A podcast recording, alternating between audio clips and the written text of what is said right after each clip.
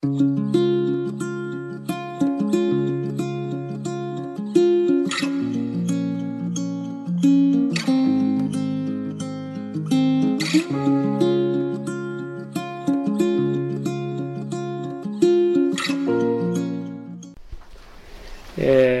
τι είπαμε την περασμένη φορά;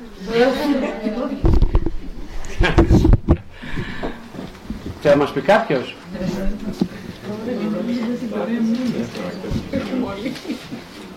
Εντάξει. Λοιπόν, καλά θα σας...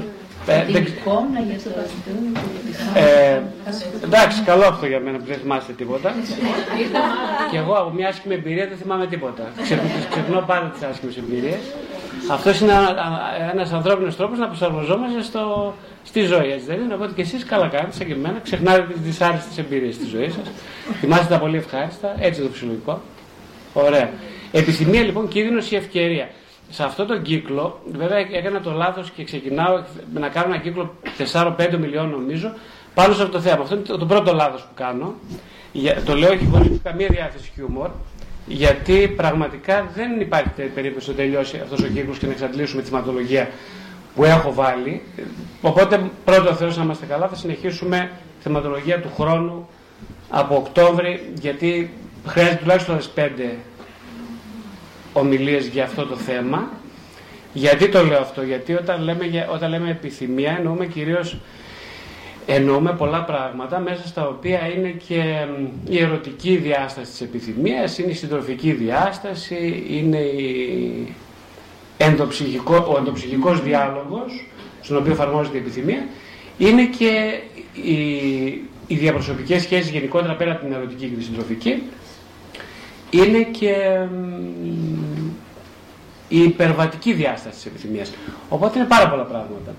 Ε, μ, Τώρα, ε, εγώ ε, σκέφτομαι ότι ναι, τα- ε, ένα βιβλίο ή ένα, πώς το λένε, ένα, ένα κινηματογραφικό έργο είναι σημαντικό για μένα εφόσον κινητοποιεί μέσα μου, ε, με βοηθάει να προβάλλω πάνω σε αυτό συγκεκριμένα ερεθίσματα που ούτως ή άλλως διακινούνται μέσα μου έτσι, χρόνια πολλά, ίσως τα πρώιμα χρόνια της εξέλιξης. Οπότε όταν ένα βιβλίο ή ένα κινηματογραφικό έργο βλέπω με αγγίζει, σημαίνει ότι έχει πολλά προβλητικά στοιχεία αυτό το βιβλίο, το έργο. Ε, δηλαδή, κινείται από μια ερωτική διάσταση του συγγραφέα ή του, πώς το λέω, του δημιουργού γενικότερα, έχει μια ερωτική διάσταση. Ερωτική διάσταση, έτσι γιατί παρεξηγείται αυτή η λέξη, έχει να κάνει περισσότερο με μια κίνηση του συγγραφέα ε, ή του δημιουργού του κινηματογράφου από μια έλλειψη, από μια μεγάλη έλλειψη, ε, προς μια, όχι διεκπαιρέωση ενός έργου, αλλά μια ολοκλήρωση, μια προσπάθεια, μια ένταση, μια τάση για να ολοκληρώσει ο συγγραφέας την επαφή με τον εαυτό του. Αυτό, αυτά τα δύο βιβλία είναι ακριβώς μια τέτοια απόπειρα, να, με, με αφορμή κάποιες επιγνώσεις, να τεντωθεί αυτός που γράφει προς, να, προς το να αισθανθεί πιο ολόκληρος. Ε, Τώρα εδώ έχω γράψει πο- πολλά θέματα για να συζητηθούν φέτος. Ας πάμε λίγο... Ναι. Ναι. Ναι, εκείνα που έχω στοιχειοθετήσει σαν, ε, σαν θεματικές είναι η επιθυμία και η συντροφικότητα, δηλαδή η σεξουαλικότητα και η επιθυμία, πώς, η- ποια, ποια επιθυμητική διάσταση έχει η σεξουαλικότητα, η δέσμευση και η επιθυμία, τα παράπονα στη σχέση και η επιθυμία. Πώς το δηλαδή έχουμε, έχουμε παράπονα στη σχέση, πώς αυτά σχετίζονται με την επιθυμία μας. Η απάθεια και η επιθυμία. Η απάθεια σημαίνει η έλλειψη συναισθηματικής συμμετοχής στα πράγματα. Το άγχος και η επιθυμία. Το σώμα και η επιθυμία. Η συνεξάρτηση και η επιθυμία. Αυτά είναι θέματα που αφορούν τη συντροφικότητα. Εξωσυγικές σχέσεις και η επιθυμία. Έρωτας και ασυνείδητο. Εξατομίκευση και επιθυμία. Η επιθυμία και ο φόβος ένα θέμα. Η επιθυμία, η οργή ή η θυμός. Πώς δηλαδή συνδέεται η επιθυμία με την οργή. Η επιθυμία και η γονεϊκότητα, δηλαδή η ανάγκη να γίνει κανείς γονιός ή μη ανάγκη να γίνει γονιός, που η η αποφυγή του γεγονότος ότι πρέπει κάποιος, κάποιος, κάποτε να γίνει κανείς γονιός. Ε, η επιθυμία και η πνευματικότητα, ε, δεν είναι μεγα- μεγάλο το κεφάλαιο αυτό, η επιθυμία και η πνευματικότητα, γιατί βασικά θα δούμε στην πορεία ότι η επιθυμία είναι το κάλεσμα προς μια ολοκλήρωση από μια θέση έλλειψης. Οπότε από αυτό δεν μπορεί να αφαιρέσει, ακόμα και ένας ψυχολόγος, ένας ψυχοθεραπευτής, δεν μπορεί να αφαιρέσει την πνευματική διάσταση της επιθυμίας, γιατί κατά ανάγκη, όπως το βλέπω εγώ τουλάχιστον, ε, η επιθυμητική διάσταση αφορά το πέρα από την ανάγκη. Αφορά δηλαδή το ε, πέρα από τη σχέση με τον άλλον προς ένα άλλο με αλφα κεφαλαίο. Οπότε δεν μπορώ εγώ να. Ένα το πιο σοβαρό θέμα πούμε, να το βγάλω έξω επειδή είμαι ψυχολόγος. Μου είπε κάποια κυρία, ας πούμε, πολύ λογικά, θεολόγος, στο, στη διάβασα τα βιβλία μου και λέει: Τι είναι αυτά λέει, που γράφεις, λέει. Ε, για πρόσεχε λιγάκι, σε παρακαλώ, γιατί δεν είσαι θεολόγος. Έτσι. Δεν είσαι Και έχει πολύ δίκιο σε αυτό με την έννοια ότι, κοιτάξτε, ε, βέβαια, ε, διακινδυνεύω, μπαίνω σε ένα χώρο στον οποίο εννοείται ότι δεν είμαι καμία δεν είμαι σπουδαγμένο ούτε, ούτε έτοιμος ποτέ, ούτε φυσικά, αλλά διακινδυνεύω να μπω σε αυτό το χώρο. Πρώτα γιατί με αφορά υπαρξιακά ο χώρος στον οποίο μπαίνω, που δεν αφορά δεύτερον την ψυχοθεραπεία. Δεν μπορώ εγώ να, να νοήσω ότι υπάρχει ψυχοθεραπεία χωρίς τη διάσταση του απόλυτου. Δεν μπορώ αυτό. Συγγνώμη για όσους διαφωνούν μαζί μου, έχουν δικαίωμα να διαφωνούν. Εγώ δεν μπορώ αυτό να το, δεν μπορώ να το ανεχτώ. Δεν, γιατί με ρωτήσει κάποιος αν μια άλλη ομιλία, ένας κύριος, ε, μου λέει καλά, εσύ δηλαδή αν έρθει κάποιος άθεος, πώς το λένε στο, στο γραφείο σου, τι θα γίνει, το το Χριστό και την Παναγία και τέτοια. Ε, λέω δεν είμαι, ε, κοίταξε, μπορεί να είμαι ε, επικίνδυνος άνθρωπος, δεν είμαι ηλίθιος. ε, χρειάζεται μια μεγάλη ηλικιότητα για να το κάνει κανείς αυτό. Τόσο ηλίθιος, δόξα τω Θεώ, δεν είμαι ακόμα. Οπότε ναι, όχι, δεν, εδώ σε εσάς παίρνω το θάρρος να μιλήσω για αυτά τα θέματα, γιατί με αφορούν άμεσα, γιατί συνδέονται άμεσα με τη θεραπεία της ψυχής mm. και δεν μπορώ, ενώ καταλαβαίνω ένα θεολόγο που δεν έχει κάνει ψυχοθεραπευτική δουλειά με τον εαυτό του, καταλαβαίνω να αισθάνεται πολύ αμήχανα, καταλαβαίνω για την διάθεσή του να αποσυνδέσει, το, σαν να είναι αντικείμενο επιστημονικά, τη θεολογία από τη θεραπεία της ψυχής, το καταλαβαίνω. Για ένα ψυχοθεραπευτή όμως εκεί είμαι πιο σκληρός. Δεν το καταλαβαίνω. Mm.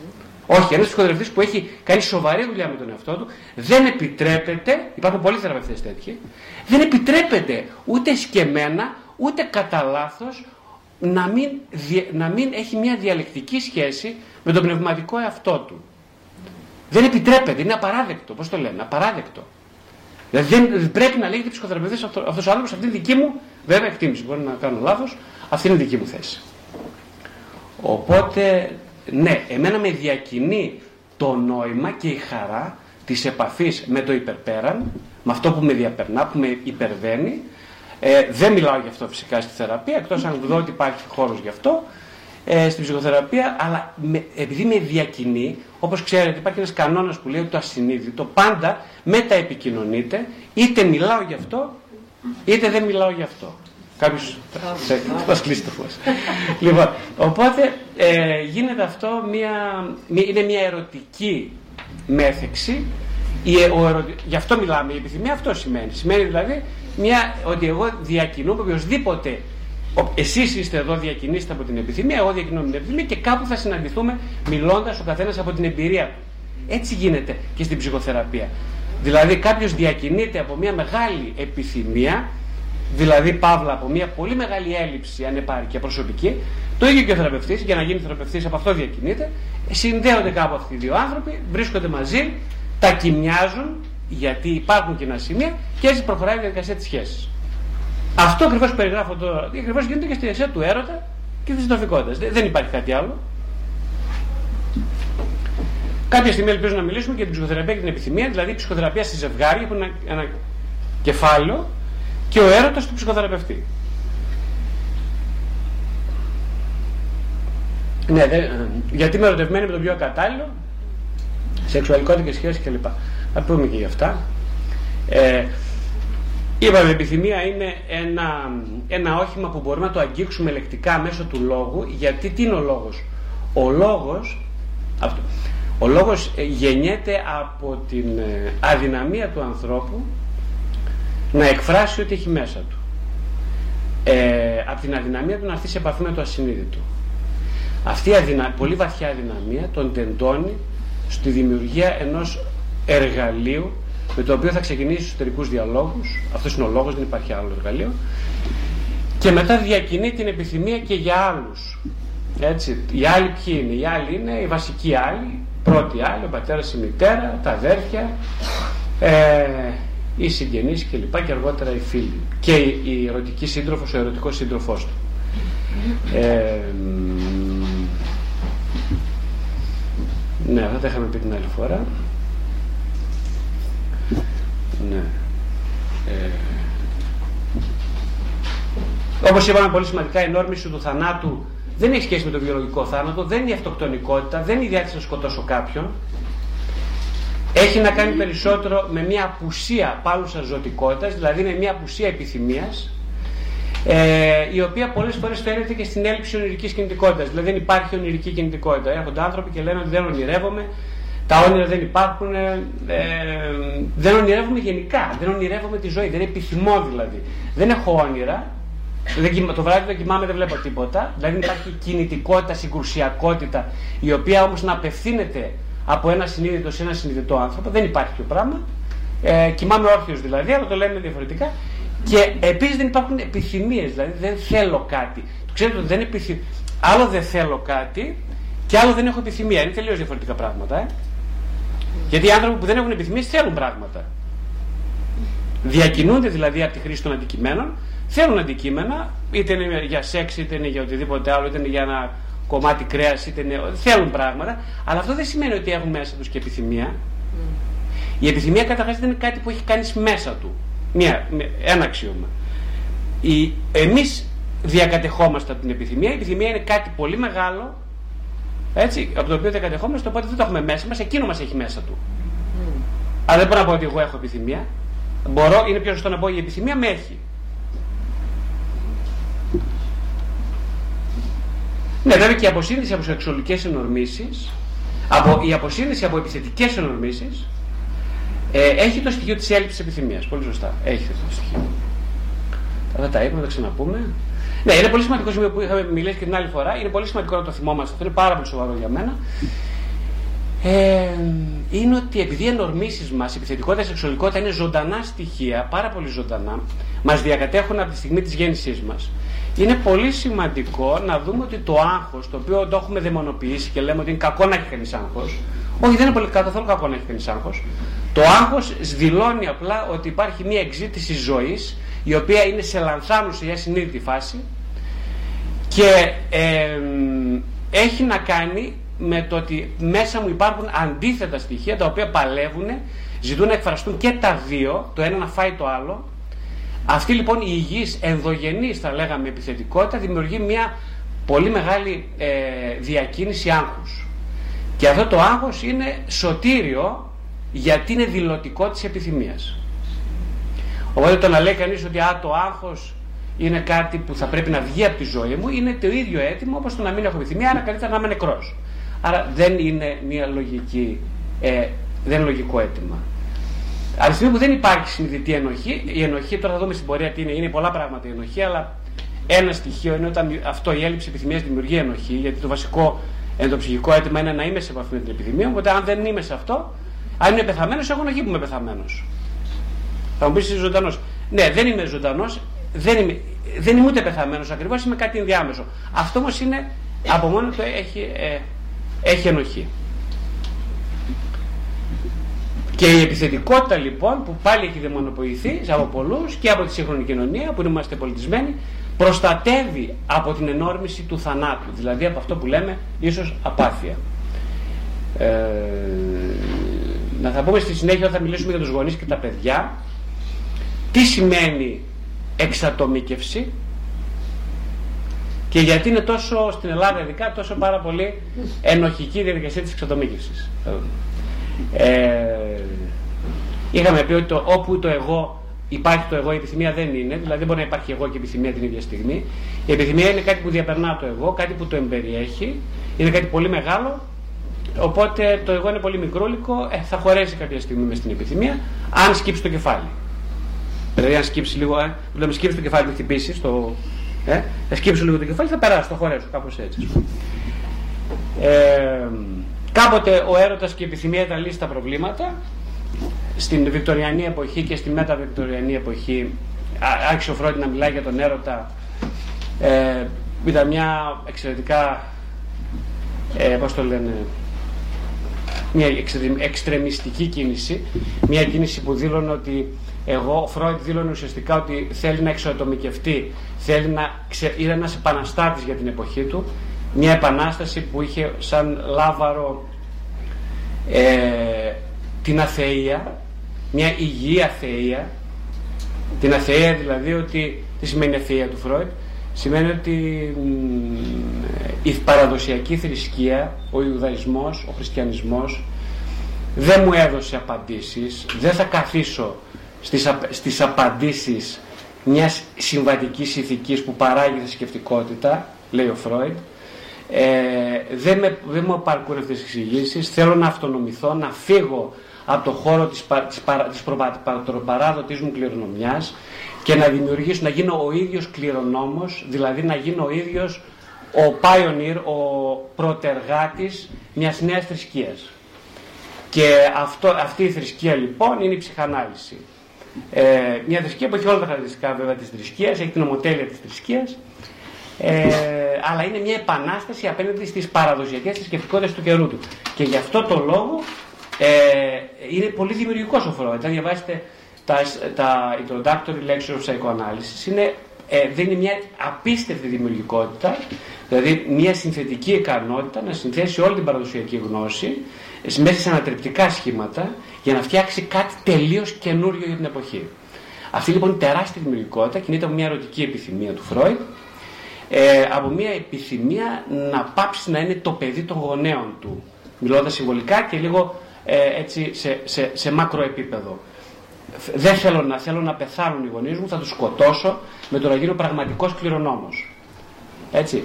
Οπότε γίνεται πραγματικός κληρονόμος, δηλαδή σκοτώνει τους γονείς, σκοτώνει την παραδοσιακότητα και ανοίγει το δρόμο ολομόναχος ε, σε μια νέα θρησκευτικότητα, την ψυχανάλυση, η οποία όμως έχει ένα βασικό χαρακτηριστικό ότι αποδομεί τους μέχρι τότε κανόνες για να φτιάξει καινούριους.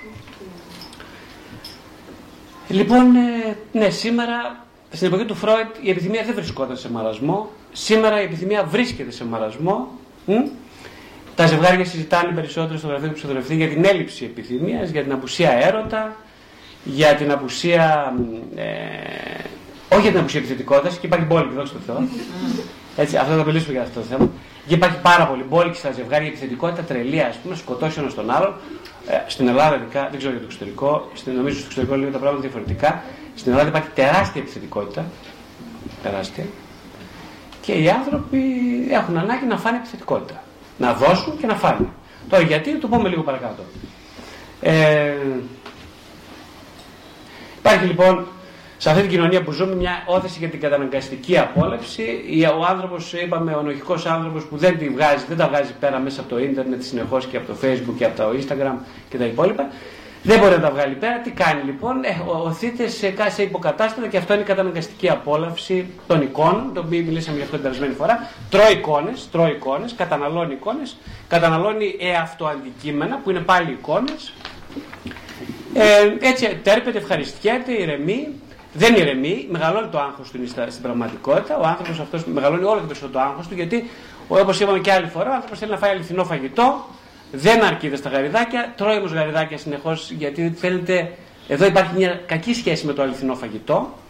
Ε, οπότε τρώει, τρώει γαριδάκι και όσο τρώει γαριδάκια τόσο ε, ετοξινώνεται. Έτσι, και τόσο και πολύ ζητάει πραγματικό φαγητό, αλλά επειδή δεν, το, δεν έχει σχέση, θα, θα δούμε ποιο είναι το πρόβλημα. Το πρόβλημα είναι η απουσία του νόμου στη σημερινή εποχή. Δεν έχει σχέση με το κανονικό φαγητό, γιατί έχει ήδη αποθήσει τη διάσταση του νόμου. Με νη κεφαλαίο. Ένα, λοιπόν, μια κοινωνία που έχει αποθήσει τη διάσταση του νόμου δεν μπορεί να, μετουσιώσει, να μετουσιώσει την επιθυμία σε αγάπη.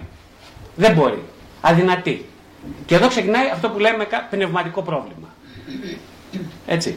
Έχει καταργήσει τον νόμο. Ο, η ψυχανάλυση σε μεγάλο βαθμό μπήκε σαν ένας νέος νόμος ε, με τον δετερμινισμό που φέρνει. Τώρα όμως ε, δεν υπάρχει ο νόμος. Δεν υπάρχει πια νόμος. Ποιος νόμος; Θα δούμε για αυτό το νόμο. Θα μιλήσουμε σε λίγο πολύ πιο εκτενώς. Ε, οπότε πιο σημαντικό σήμερα είναι να τρώ, να, να καταναλώνεις εικόνες, να αφοδεύεις εικόνες, αλλά να μην κάνεις έρωτα. Να μην έχεις έρωτα, να μην είσαι με τον έρωτα. Αυτό είναι το, το στάτους.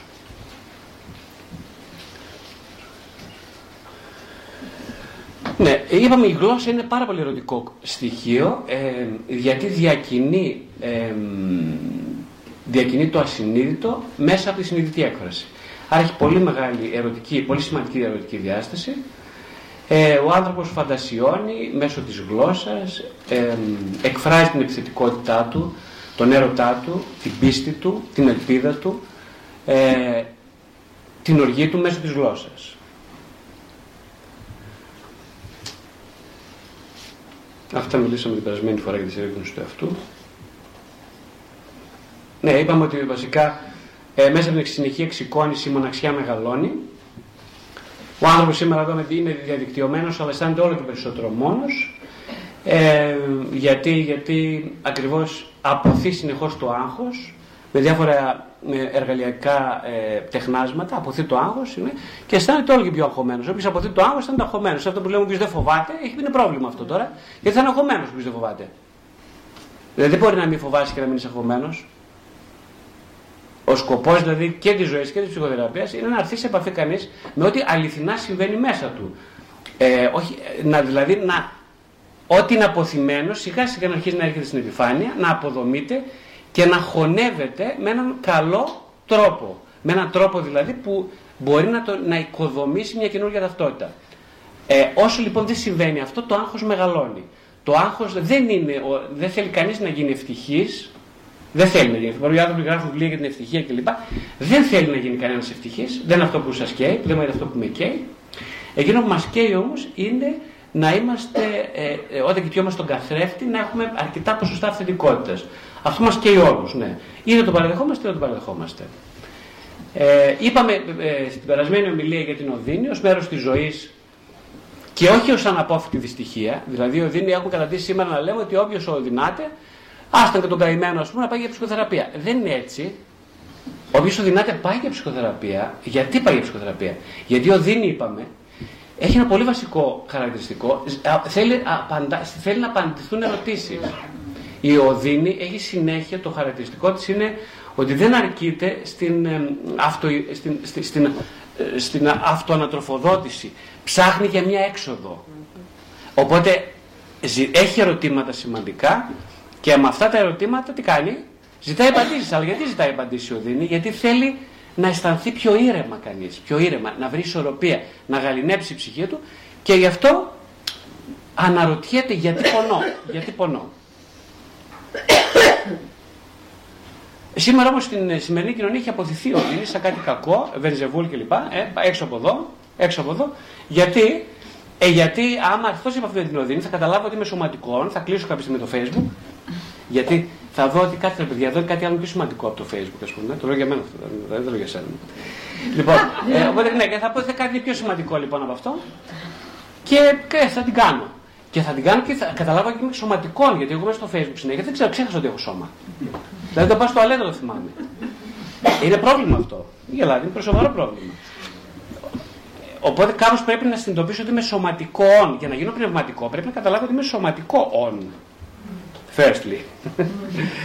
λοιπόν, ε, η θεραπεία της οδύνης. Ναι, η οδύνη και η πλήξη λοιπόν θα μας σώσουν. Είναι η απάντηση. Η πλήξη, γιατί η πλήξη, γιατί και εκείνη ζητάει. Δεν θέλει να ξεφύγει από τον εαυτό του. Σου λέει κάτσε γιατί. Τώρα εγώ γιατί πλήττω, γιατί βαριέμαι. Ε, βαριέμαι. Δηλαδή αυτός που ο απαθής έχει ένα μεγάλο κίνδυνο να ξεχνάει, να ξεχάσει κάποια στιγμή ότι βαριέται. Αυτό είναι, σο... είναι θανάσιμος κίνδυνος. Έτσι ζουν πάρα πάρα πάρα πάρα πολλοί άνθρωποι. Βαριούνται, αλλά δεν ξέρουν τι βαριούνται. Mm. Και αυτό το ονομάζουν κανονικότητα, normality. Mm. Αυτό, αυτό είναι πολύ σοβαρό θέμα. Ε; Πάρα πολύ σοβαρό θέμα. Λοιπόν. Οπότε ναι, μέσω, για να ξεφύγω την οδύνη και την πλήξη, εστιάζομαι στα ουσιώδη της ζωής και αρχίζω να κάνω τομές. Θέλω να αλλάξω, ζητάω να αλλάξω. Δεν μου αρέσει αυτό που ζω. Θέλω να φύγω. Από πού να φύγεις, Από την οδύνη και την πλήξη. Γιατί θέλω να φύγω, γιατί συνειδητοποιώ τελικά ότι είμαι επιθυμητικός. Δεν το ήξερα μέχρι τώρα, αλλά τώρα το συνειδητοποιώ. Ναι, ένας άλλος που έρχεται στο γραφείο γιατί τον πονάει η γυναίκα του, ας πούμε, ή θέλει να φτιάξει μια συντροφική σχέση και δεν μπορεί, αυτός πονάει τώρα μέσα του. Ε; Θα το δούμε σε λίγο αυτό, γιατί είναι ένα άλλο μεγάλο κεφάλαιο. Mm. Λοιπόν, ε, ναι, στο αν θα είναι επιθυμητό να κατευθούν όλες οι ανθρώπινες πληγές, η ερώτηση είναι ξεκάθαρη, όχι. Δεν θα ήταν καθόλου επιθυμητό. Καλά κάνουν και υπάρχουν οι ανθρώπινες πληγές να, να ζούμε και εμείς οι ψυχοθεραπευτές. Σωστά, έτσι. Ένα αυτό. Το πιο βασικό. Δεύτερον, γιατί ε, αν γιατρευτούν οι ανθρώπινες πληγές, θα έχουμε σε ένα διέξοδο στο απόλυτο έλλειμμα. Ε, όχι, συγγνώμη. Θα χάσουμε το, θα χάσουμε το κλειδί της της, της δημιουργικότητάς μας που είναι το έλλειμμα. Θα μιλήσουμε γι' αυτό λίγο παρακάτω. Λοιπόν, ε, όχι, εδώ θα, θα γυρίσω πίσω τώρα. Ελευθερία. Ε, ωραία. Ωραία. Ας γυρίσουμε λίγο πίσω. Όχι εδώ. Ναι. Λοιπόν, ας πούμε, ε, επιθυμία και συντροφικότητα, λοιπόν, ας πούμε για κουβέντες ε, επιθυμία και συντροφικότητα. Ε, ε, την επιθυμία, όταν λέμε επιθυμία, σκεφτόμαστε τον έρωτα, τη σεξουαλική πράξη και την ερωτική διάσταση της σχέσης. Σήμερα είπαμε δεν υπάρχει πολύ σεξουαλικότητα. Ε, δεν υπάρχει πολύ ερωτικότητα. Αλλά τα ζευγάρια έρχονται στο γραφείο του ψυχοθεραπευτή γιατί έχουν προβλήματα. Πια από τα προβλήματα είναι πάρα πολλά. Ε, αν θα κάνουμε παιδί, δεν θα κάνουμε παιδί. Συνήθω ε, υπάρχει μια μεγάλη διαμάχη, δεν πρέπει να κάνουμε παιδί. Ή ο, άλλος, ο άντρας λέει δεν θέλει να κάνω παιδί.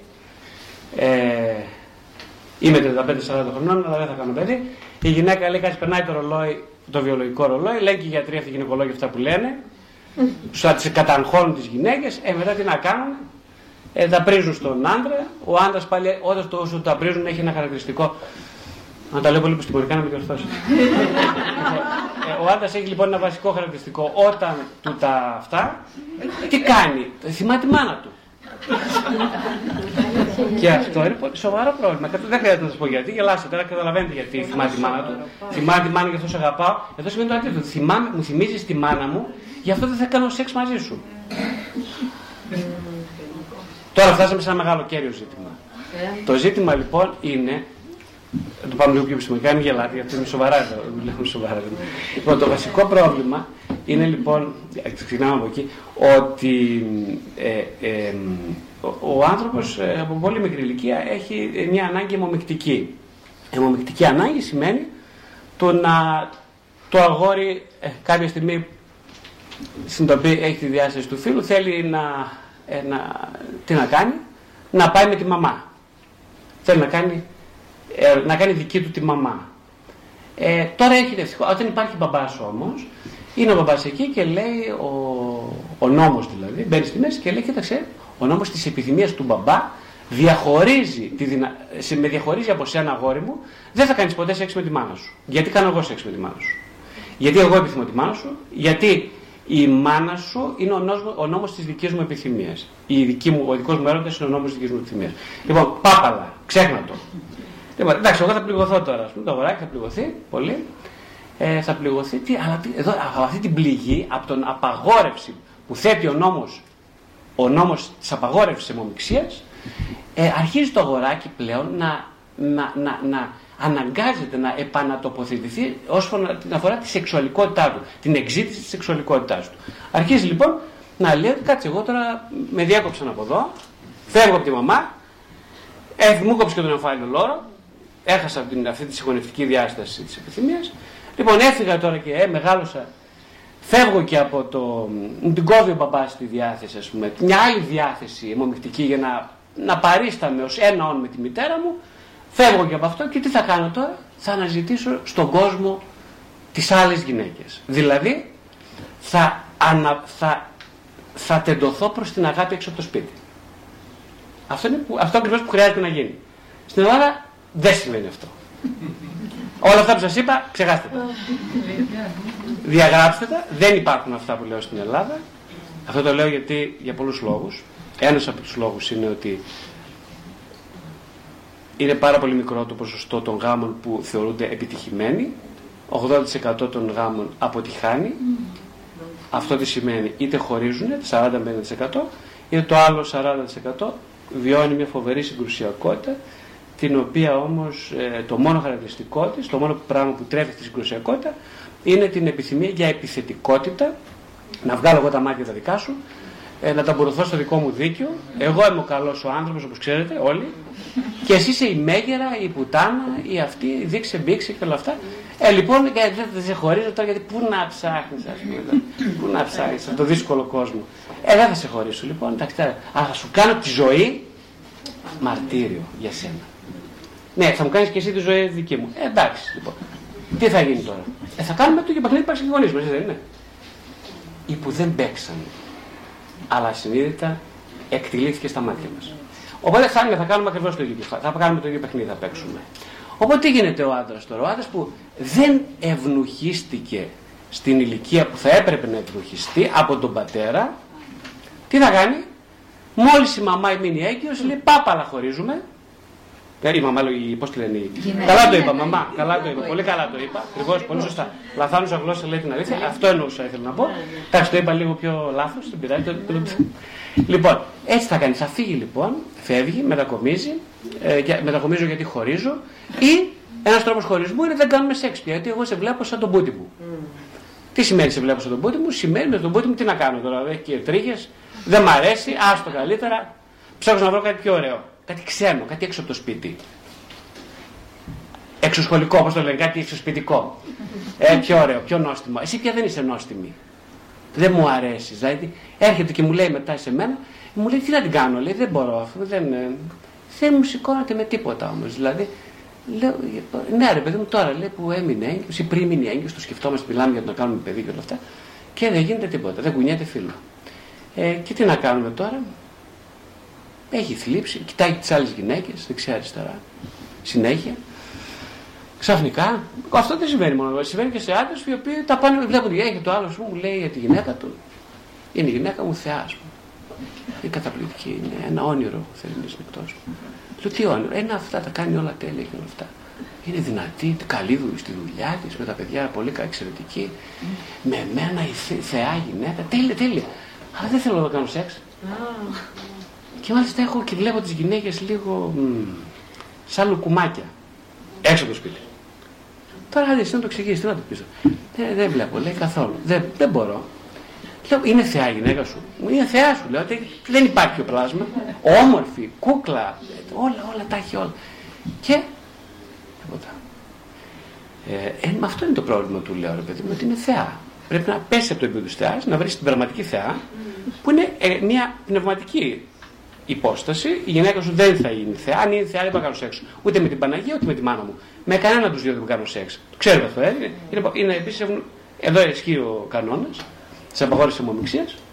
Λοιπόν, οπότε το θέμα είναι ότι τα άγχη, τα παράπονα, ο θυμός, οι κακές εξαρτήσεις επαναβιώνουν συνεχώς μέσα σε έναν γάμο ή σε μια συντροφική σχέση ε, όταν έρχονται οι στιγμές που μετακομίζει από ένα, από ένα επίπεδο χ σε ένα επίπεδο νη στο οποίο ε, ενεργοποιείται μέσα η απόθεση ενός τραύματος. Δηλαδή, όταν δεν υπάρχει αυτή, δεν κόπηκε ο ομφάλιος λόρος όταν έπρεπε, όταν δεν απαγορεύτηκε η μομικτική διάθεση, όλα αυτά φυσικά έτσι, όταν έπρεπε, Αυτά διονύζονται, μετακομίζουν σε επόμενα στάδια, βγαίνουν μέσα στο γάμο, στη τροφικότητα. Είπαμε πριν ότι υπάρχει φοβερή επιθετικότητα, ο ένας θέλει να βγάλει το μάτι του άλλου. Όλοι έρχονται, ας πούμε, σε μένα και στους θεραπευτές, φαντάζομαι, γιατί θέλουν πάρα πολύ να, να μου πούνε το παράπονό τους, δηλαδή ότι ο, και να καταλαβαίνει αυτός ο άνθρωπος. Επειδή δεν είναι ένας άνθρωπος, κοιτάει τον εαυτό του, ε, δεν ξέρω, είναι εδώ, είναι εδώ, όχι δεν είναι εδώ. Α, πάμε μισό λεπτό, εντάξει. λοιπόν, έρχεται ένα ζευγάρι, ας πούμε, εύχομαι να μην δω, και είναι εδώ, δεν πειράζει, δεν πω όνομα. Λοιπόν, έρχεται ένα ζευγάρι και μου λέει αυτό, λέει ότι είναι η κοπέλα 45 που είναι εκεί, ο, μπαμπό, ο γιος, ο άντρας, είναι 50. Έρχεται λοιπόν και μου λέει αυτό το πράγμα. Λέει τώρα είμαστε εδώ και κάποιους μήνες σε σχέση, θέλουμε να κάνουμε κλπ. Το σεξ τέλειο, τέλειο το σεξ τέλειο. Όλα Δηλαδή μιλάμε τούρμπο, δεν υπάρχει τίποτα πράγμα, καταπληκτικό. Ε, αλλά. Αλλά θέλω να το σκοτώσω, ρε παιδί μου. γιατί θες να το σκοτώσεις τον άνθρωπο; Τι σου έκανε; Ε, λέει, κοίταξε, λέει, γιατί ε, Καταρχάς λέει, αυτό είναι ένας άνθρωπος που δεν θέλει να δεσμευτεί, έχει σοβαρά προβλήματα. Δεν, μου, μου έκανε και μια ψυχανάλυση για τα προβλήματα του συντρόφου, δηλαδή ότι. και έχει δίκιο, δεν είναι, δεν είναι αμφιβάλλω, αλλά είναι το θέμα. ότι δεν μπορεί, λέει, έχει συνέχεια να παίρνω το κινητό, δεν θα δώσω. Κοιτάω τα μηνύματα, στέλνει σε άλλες λέει μηνύματα, είμαστε σε σχέση, θα χωρίσαμε χθες. Ναι, χωρίσαμε χθες. Δηλαδή, τι θα στείλει τρία μηνύματα τώρα επειδή χωρίσαμε πριν από μια ώρα, σε άλλες. Δεν έχει κατάσταση αυτή τώρα. Εξοργισμένη όμως μιλάμε. Για... δεν μπορεί να στέλνει μηνύματα σε... ενώ χωρίσαμε. Ε, γιατί στέλνει, γιατί είναι ανώριμος μου λέει. Γιατί αυτό είναι ανώριμος; Γιατί δεν μπορεί να δεχτεί, δεν μπορεί να, ε, δεν μπορεί να εμπεριέξει το γεγονός ότι και εγώ έχω άλλη άποψη. Δεν μπορεί να το εμπεριέξει αυτό. Ε, οπότε είναι πολύ θυμωμένη. Εγώ θέλω να κάνω να πω στη σχέση μαζί του. Θέλω να δεσμευτώ με αυτόν τον άντρα. Έχει πολύ καλά χαρακτηριστικά. Είναι στέλεχος σε εταιρεία πολύ ψηλόβαθμο. Είναι καλός άνθρωπος. Ε, δείχνει ότι με θέλει. Ερωτικά θα πάμε τέλεια.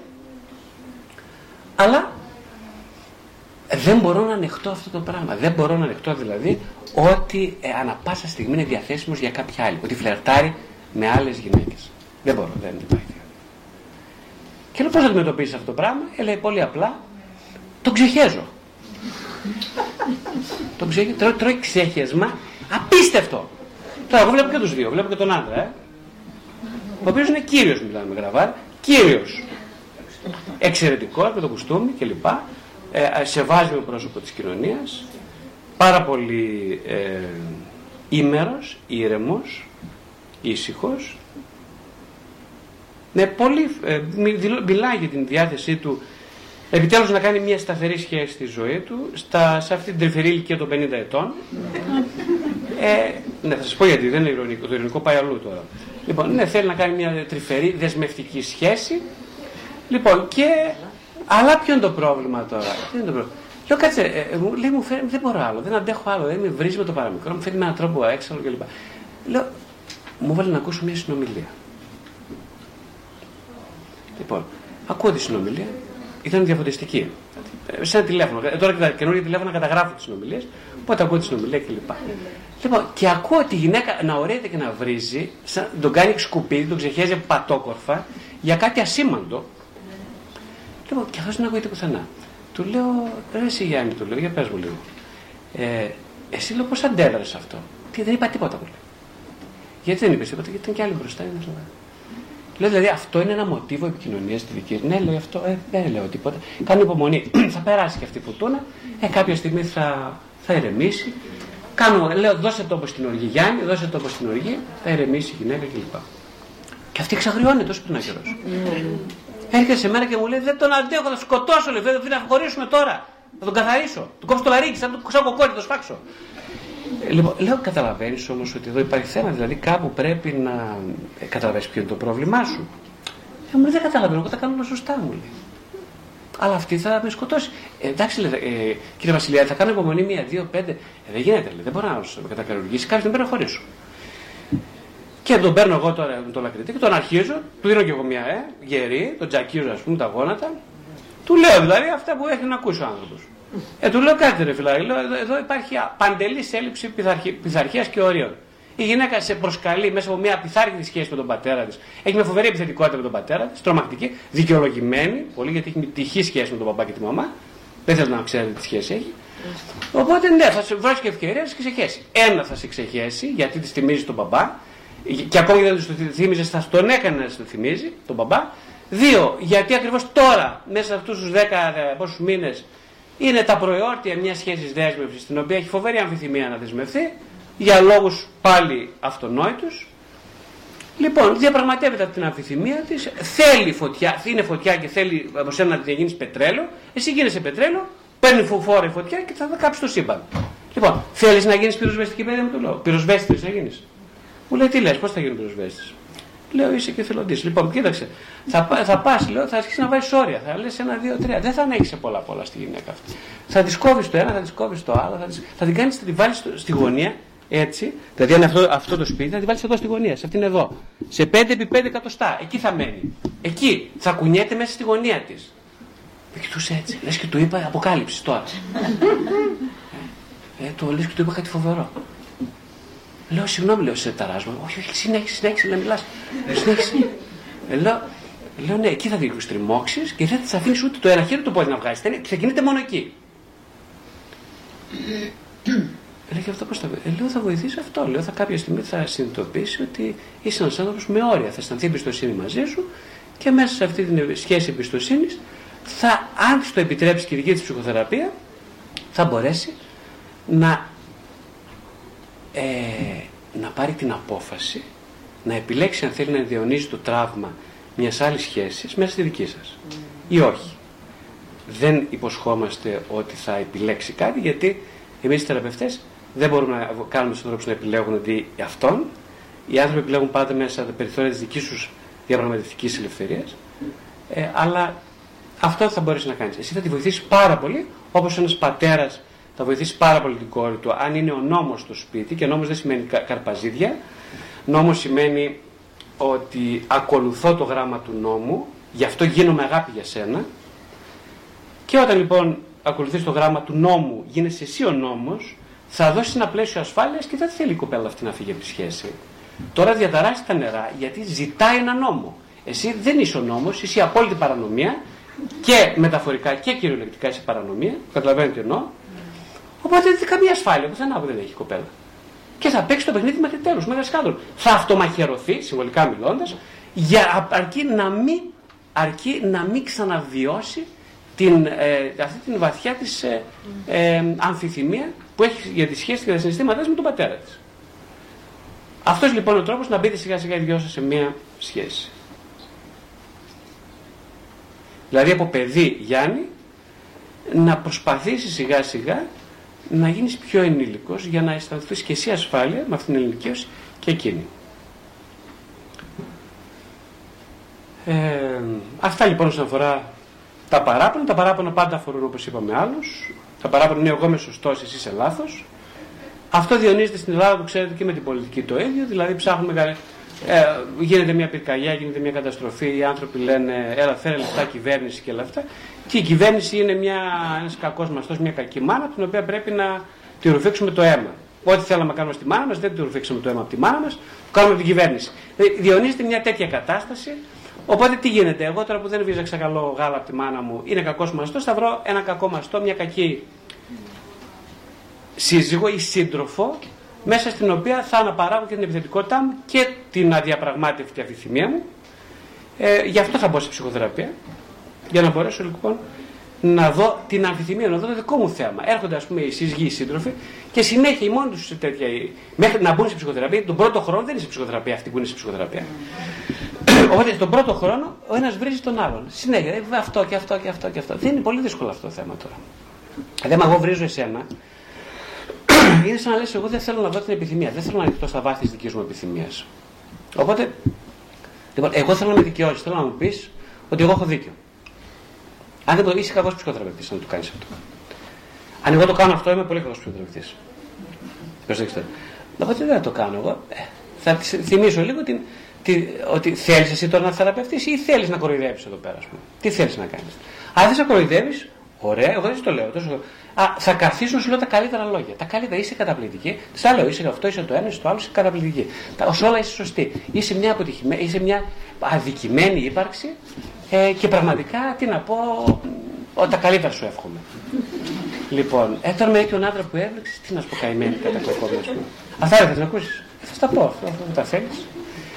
Λοιπόν, έτσι θα γίνω και εγώ ψεύτης όπως και εσύ ψεύτας. Θα κάνουμε το ίδιο παιχνίδι. Θες να το παίξουμε μαζί έτσι. Να με πληρώνεις και να σου λέω ψέματα. Και εσύ θα. Ναι, ωραία. Εντάξει. Ε, ναι. Οπότε η συνεξάρτηση οι άνθρωποι μπαίνουν σε σχέση στην Ελλάδα για να είναι συνεξαρτημένοι, μπαίνουν σε σχέσεις για να βιώνουν αυτόν τον έρωτα τον οποίο θεωρούν κριτήριο. Α, εγώ ερωτεύτηκα τη Γιάννα, ας πούμε, τι ωραία. Οπότε είναι κριτήριο για να, να την παντρευτώ. Άλλη παπαριά. Καταλαβαίνετε γιατί. Ε, δεν είναι. Άμα είσαι ερωτευμένος, δεν παντρεύεσαι. Άμα σε ρωτήσει, περιμένεις να χωρίσει πρώτα και μετά να παντρευτεί. Γελάτε, αλλά αυτή είναι. Μου το λέω σοβαρά. Εσείς γελάτε. Λοιπόν, ναι, περιμένεις να χωρίσει. Να χωρί... Γιατί το λέω να χωρίσει, δεν είμαι τόσο κακός άνθρωπος που φαίνομαι. το λέω να χωρίσει πρώτα. Να χωρίσει. Θα χωρίσει. Άντε, μία, δύο, τρεις, κάποια στιγμή θα βαρεθείς να χωρίσει. Θα βαρεθείς. Ε, όταν βαρεθείς λοιπόν να χωρίζεις, τότε θα μείνεις μόνη. Μόνος. Ένα λάσιμο για να μην παρεξηγεί την γυναίκα σου, το λέω μόνο για εσά. Θα μείνεις μόνος. Ε, θα αντέξεις να μείνεις λίγο παραπάνω μόνος. Ο κύριος, ας πούμε, τις φωτογραφίες προηγούμενες που σα έδειξα, δεν μπορούσε να μείνει μόνος με τίποτα, ούτε μισή ώρα. Έπαιρνε τρεις γυναίκες. Δηλαδή, όταν ήταν μόνος, λέει κάτσε τώρα στα στη Γιάννα, στην Κούλα και στη Μαρία. Μέχρι να μου απαντήσει άλλη. ναι, γελά, αυτό ακριβώς έκανε. Και δεν είναι ο μόνος. Εγώ τη φέρνω σαν φωτογραφία γιατί είναι πάρα, πάρα πολύ. Χαμός γίνεται. Γιατί στα 50 δεν έκανε σχέση άραγε; Ερώτηση. Θέλει πολύ φιλοσοφία. Γιατί; Α, το άλλο πάλι. Δεν μην ξεφύγουμε από το θέμα. Τώρα θέλω να κάνουμε παιδί. Κατάλαβες. Είμαι 45-50, θέλω να κάνουμε παιδί τώρα, τώρα όμως. Δεν θα μας θεραπεύσεις τώρα ή θα φύγουμε. θα μας θεραπεύσεις, παιδί μου, ή θα φύγουμε. τώρα, εσύ 6 μήνες παιδί. Λοιπόν, πάω για εξωματική. Κάστε ρε παιδιά, ψυχραιμία. Τι ψυχραιμία, δεν έχω χρόνο. δεν έχω χρόνο, εσύ ωραία τα λες. Δύο χρόνια να μείνεις στην ψυχοθεραπεία, τρελάκι, ανθρωπέ μου. Εγώ θέλω τώρα να τον κάνεις να συμφωνήσεις στην εξωματική και να πάμε και να έχουμε παιδί. Δεν περνάει ο χρόνος, δεν γίνεται. Να τελειώνουμε. Να τελειώνουμε. τελειώνουμε.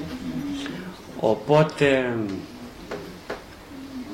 Κοιτάξτε, οπότε ή θα τελειώσει η σχέση, γιατί παιδί δεν θα κάνεις. Λέει και ο άλλος καημένος έρχεται μου λέει, λέει συγγνώμη κύριε Βασιλιά, λέει, τώρα παιδί, εμείς σκοτωνόμαστε, βγάζουμε τα μάτια μας. Είμαστε στους 8-10 μήνες.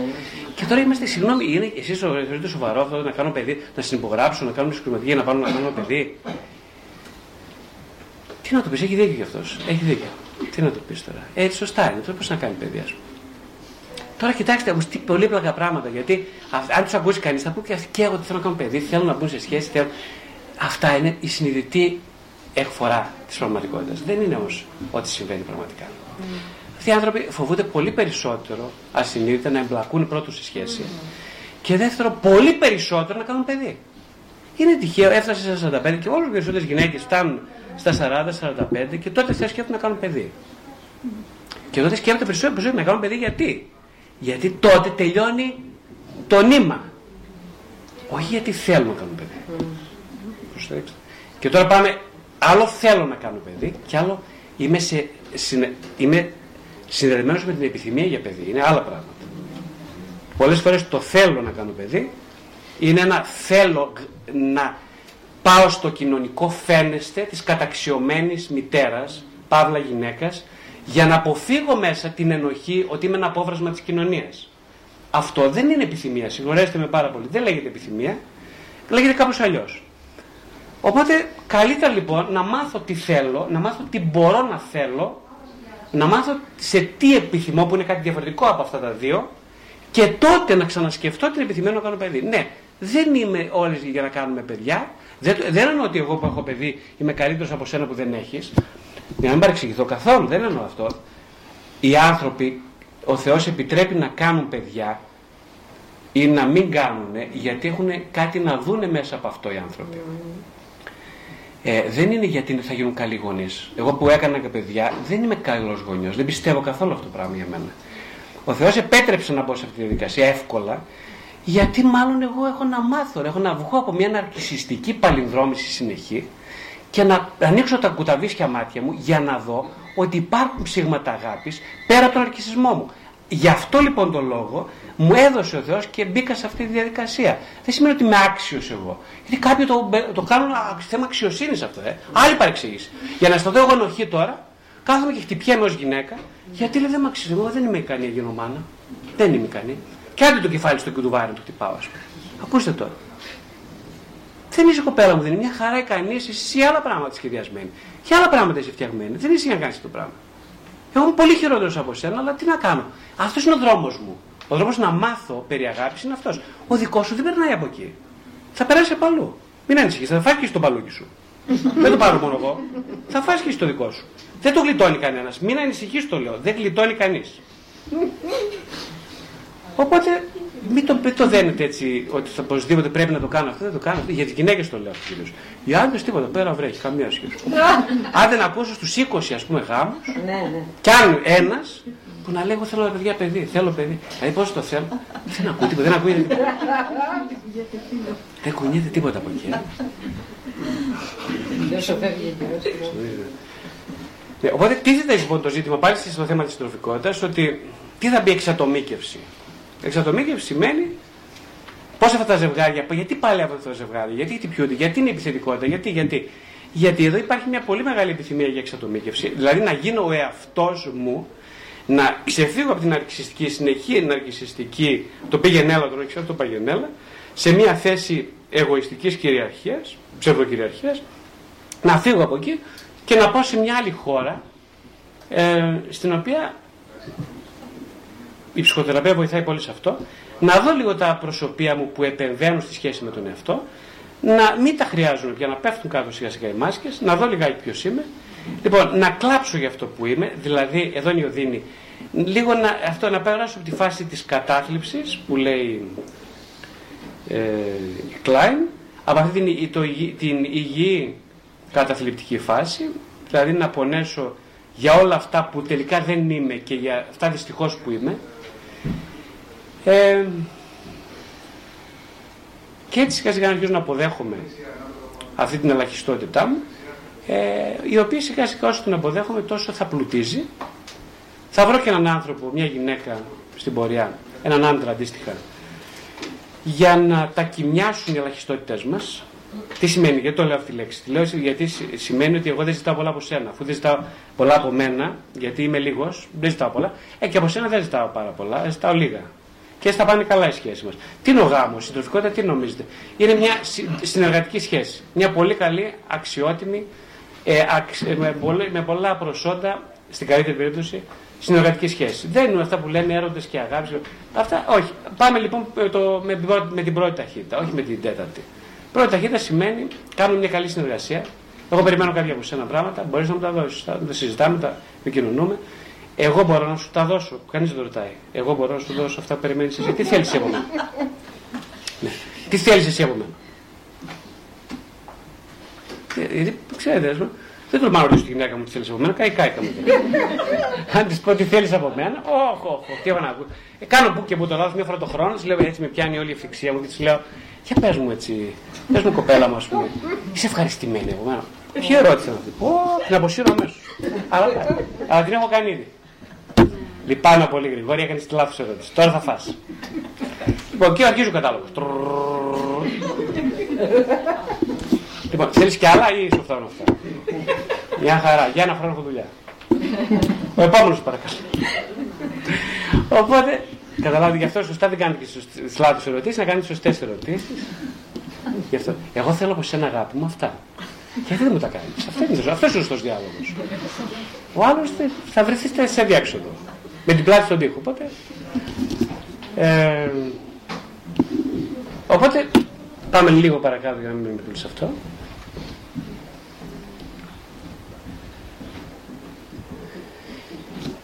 Λοιπόν, οι βασικές παράμετροι της επιθυμίας είναι η ελευθερία. Επιθυμία είναι να κάνω ό,τι θέλω. Λέει. Αυτό λέγαμε τόση ώρα. Επιθυμία, εγώ πήγα στο γάμο για να κάνω ό,τι θέλω. Θα μου το, θα μου το κάνεις εσύ. Τι απαιτήσεις έχω από σένα, ένα, δύο, τρία, τέσσερα, πέντε. Θα μου τα κάνεις, όχι. Δεν είσαι καλή. Γεια. Η επόμενη. Επίσης, ε, μπαινοβγαίνουν σε σχέσει γιατί είναι πολύ καλό, ας πούμε. Αυτή είναι η αλλαγή των αντικειμένων. Δεν δένομαι εγώ, δεν εξαρτώμαι από κανέναν. Είμαι ελεύθερος άνθρωπος. Ε, τα αντικείμενα τρέφουν, ας πούμε, αυτή την, το άγχος το άγχος της μη σχέσης. Γιατί η αναλλαγή των αντικειμένων αυτό κάνει. Τρέφει το άγχος της μη σχέσης. Λοιπόν, εναλλάσσω τα αντικείμενα. Ε, ρε παιδί μου, εντάξει, τώρα είμαι αποθητός, επιθυμητός ως άντρας. Ε, οι, πώς το λένε, και οι γυναίκες το κάνουν αυτό εν μέρη. Εντάξει, οι γυναίκες είναι μια διαφορά τροάντρας ας πούμε, ε, με τη σεξουαλικότητα, ε, είναι λίγο, είναι, έχει μια φετικιστική εκδοχή της σεξουαλικότητας είναι, που τον διαγείρει. Δηλαδή βλέπετε οι άντρες ε, τοποθετούνται, σε, κάνουν επενδύσεις σε συγκεκριμένα αντικείμενα, στο στήθος, τα κούνια, πόδια, κάλτσες, ε, πώς το λένε, ε, τι άλλο, μύτη, στόμα, μάτια, μαλλιά, Δηλαδή αντικείμενα. Η σεξουαλικότητα ιατρική τοποθετείται σε αντικείμενα. Είναι μια μερική αναπαράσταση, μια αναπαράσταση της μερικότητας της επιθυμίας. Αυτό είναι ο άντρας περισσότερο. Γι' αυτό είναι εικονικό περισσότερο, ε, ε, το αρέσει ας πούμε, να βλέπει ο άντρας. Η γυναίκα θέλει να ακούει. Ε, γιατί να ακούει, η γυναίκα, αλλά πώς το ξέρετε εσείς που είστε εδώ και όλες οι γυναίκες, τρελαίνεται να την ακούνε. Γι' αυτό ακούει. Δεν ακούει γιατί είναι καλός Σαμαρίτη. Ακούει γιατί σου λέει ακούω, ακούω, κάποια στιγμή θα γυρίσει ο τροχός θα... και ο φτωχός. Οπότε Καταλάβα. Ε, ακούει λοιπόν η γυναίκα, ακούει, τους κάνουν και ψυχοθεραπευτέ, τι θα κάνουν και αυτοί, λέει κάποιος δεν θα μας ακούσει κανένας. Εγώ τώρα σου με ακούει γι' αυτό, ε, γι αυτό με εδώ. Λοιπόν, ε, ε, θα με ακούσει και εμένα κάποιος, κάποια στιγμή θα σπάσει και το ο, Οπότε οι γυναίκες λοιπόν δεν είναι φετιχιστικά προσανατολισμένες, ε, είναι πιο συνολικά όντα, οπότε ε, η επιθυμία τους στον άντρα τοποθετείται περισσότερο στην εκδοχή της αναγνώρισης του άλλου, περιμένουν από τον άντρα να τις αναγνωρίσει στο σύνολό τους. Ε, και στον άντρα παίζει το ζήτημα της αποδοχής σαν ερωτική διάγερση, δηλαδή μια γυναίκα που αποδέχεται ερωτικά έναν άντρα, έναν σύντροφο, ε, αυτό είναι μια καλή μαμά, οπότε αυξάνει οι πιθανότητες να γίνει και καλή μητέρα, άρα θα την πάρω για σύζυγο, άρα θα κάνει και παιδάκια. Και άμα φέρετε σε μένα σαν καλό παιδί, σαν καλή μαμά, ε, θα φερθεί και στα παιδάκια μου, άρα για να την κάνουμε σύζυγο. Καταλαβαίνετε πώς πάει. Έτσι πάει και έτσι γίνεται. Ε, και η γυναίκα θέλει έναν άνθρωπο, ας πούμε, τώρα μιλάμε για τις περιπτώσεις τις καλές, ε, δεν μιλάμε για τις άλλες που θέλει, θέλω τη φαλιάρα μου κλπ. Πάμε για άλλη. Μιλάμε για τις περιπτώσεις που θέλει το χάρι της, θέλει τρυφερότητα, θέλει αγκαλιά κλπ. Δηλαδή ψάχνει ένα καλό μπαμπά, είναι μια καλή μετουσίωση αυτής της ε, ε, αιμομυκτική διάθεσης που μετατοπίζεται. Ένα άλλο θέμα ίσως που πρέπει να πούμε είναι για αυτό το θέμα της πως, για την παραλλαγή της αιμομυκτικής διάθεσης που είναι η, που είναι η, η, η μοιχεία, ε, πέρα από όλα τα υπόλοιπα, η μοιχεία είναι μια παραλλαγή της αιμομυκτικής ε, διάθεσης. Όπως είπε πριν, το αγοράκι θέλει να πάει με τη μαμά και λοιπά, το απαγορεύεται ο νόμος, ο μπαμπάς, η επιθυμία του μπαμπά, που είναι ο νόμος, απαγορεύεις σου δεν θα κάνεις τίποτα. Λοιπόν, τώρα αυτή η αιμομυκτική διάθεση πρέπει κάπου να, να, να πάει, ας πούμε. Πολλές φορές και οι γυναίκες μέσα στο γάμο, ή ακόμα και εκτός γάμου και στη συντροφικότητα, ε, κάνουν την, ε, πατάνε την μπανανόφλουδα, κάνουν τις εξουσιακές τους σχέσεις, είναι πολύ συχνό το φαινόμενο, σε μια ανώριμη χώρα με ανώριμους ανθρώπους που δεν τους έχει, διακο... που δεν, έχουν, δεν, δεν τους έχει πατηθεί το κάλος, δηλαδή δεν έχει απορρευτεί η ομιλική διάθεση, ε, αναπαράγει τη μοητική διάθεση μέσα από τη, ε, από τη μοιχεία συνεχώς μες στο γάμο. Δηλαδή είναι ότι εντάξει, εσύ δεν, ε, ωραίο, δεν υπαρκού στον νόμο της ε, Λοιπόν, εγώ θα κάνω την παραλλαγή που είναι η μοιχεία. Θα μοιχεύσουμε στο γάμο. Έτσι κάποια στιγμή θα βρω τον ε, πραγματικό πατέρα, η μαμά, η, το κορίτσι και κάποια στιγμή θα βρω και την αληθινή μαμά, λέει ο άλλος, και αυτό πάει. Ε, οπότε πάλι διαιωνίζεται αυτό το άγχος της ε, μονιξίας μέσα από τη μοιχεία με αποτέλεσμα να είναι ικανοποιητικός. Δεν, ξέρω, δεν γνώρισα ποτέ κανέναν που μοιχεύει, είτε εντός γάμου είτε εκτός γάμου, όπως... και που να είναι χαρούμενος άνθρωπος δηλαδή. Είναι αυτό που λέμε η ψευδέστηση της ευχαρίστησης. Mm. Δεν ποτέ ανάγεται σε χαρά. Καταλάβατε; Δεν ανάγεται σε χαρά. Αυτό είναι πολύ σοβαρό θέμα. Ε,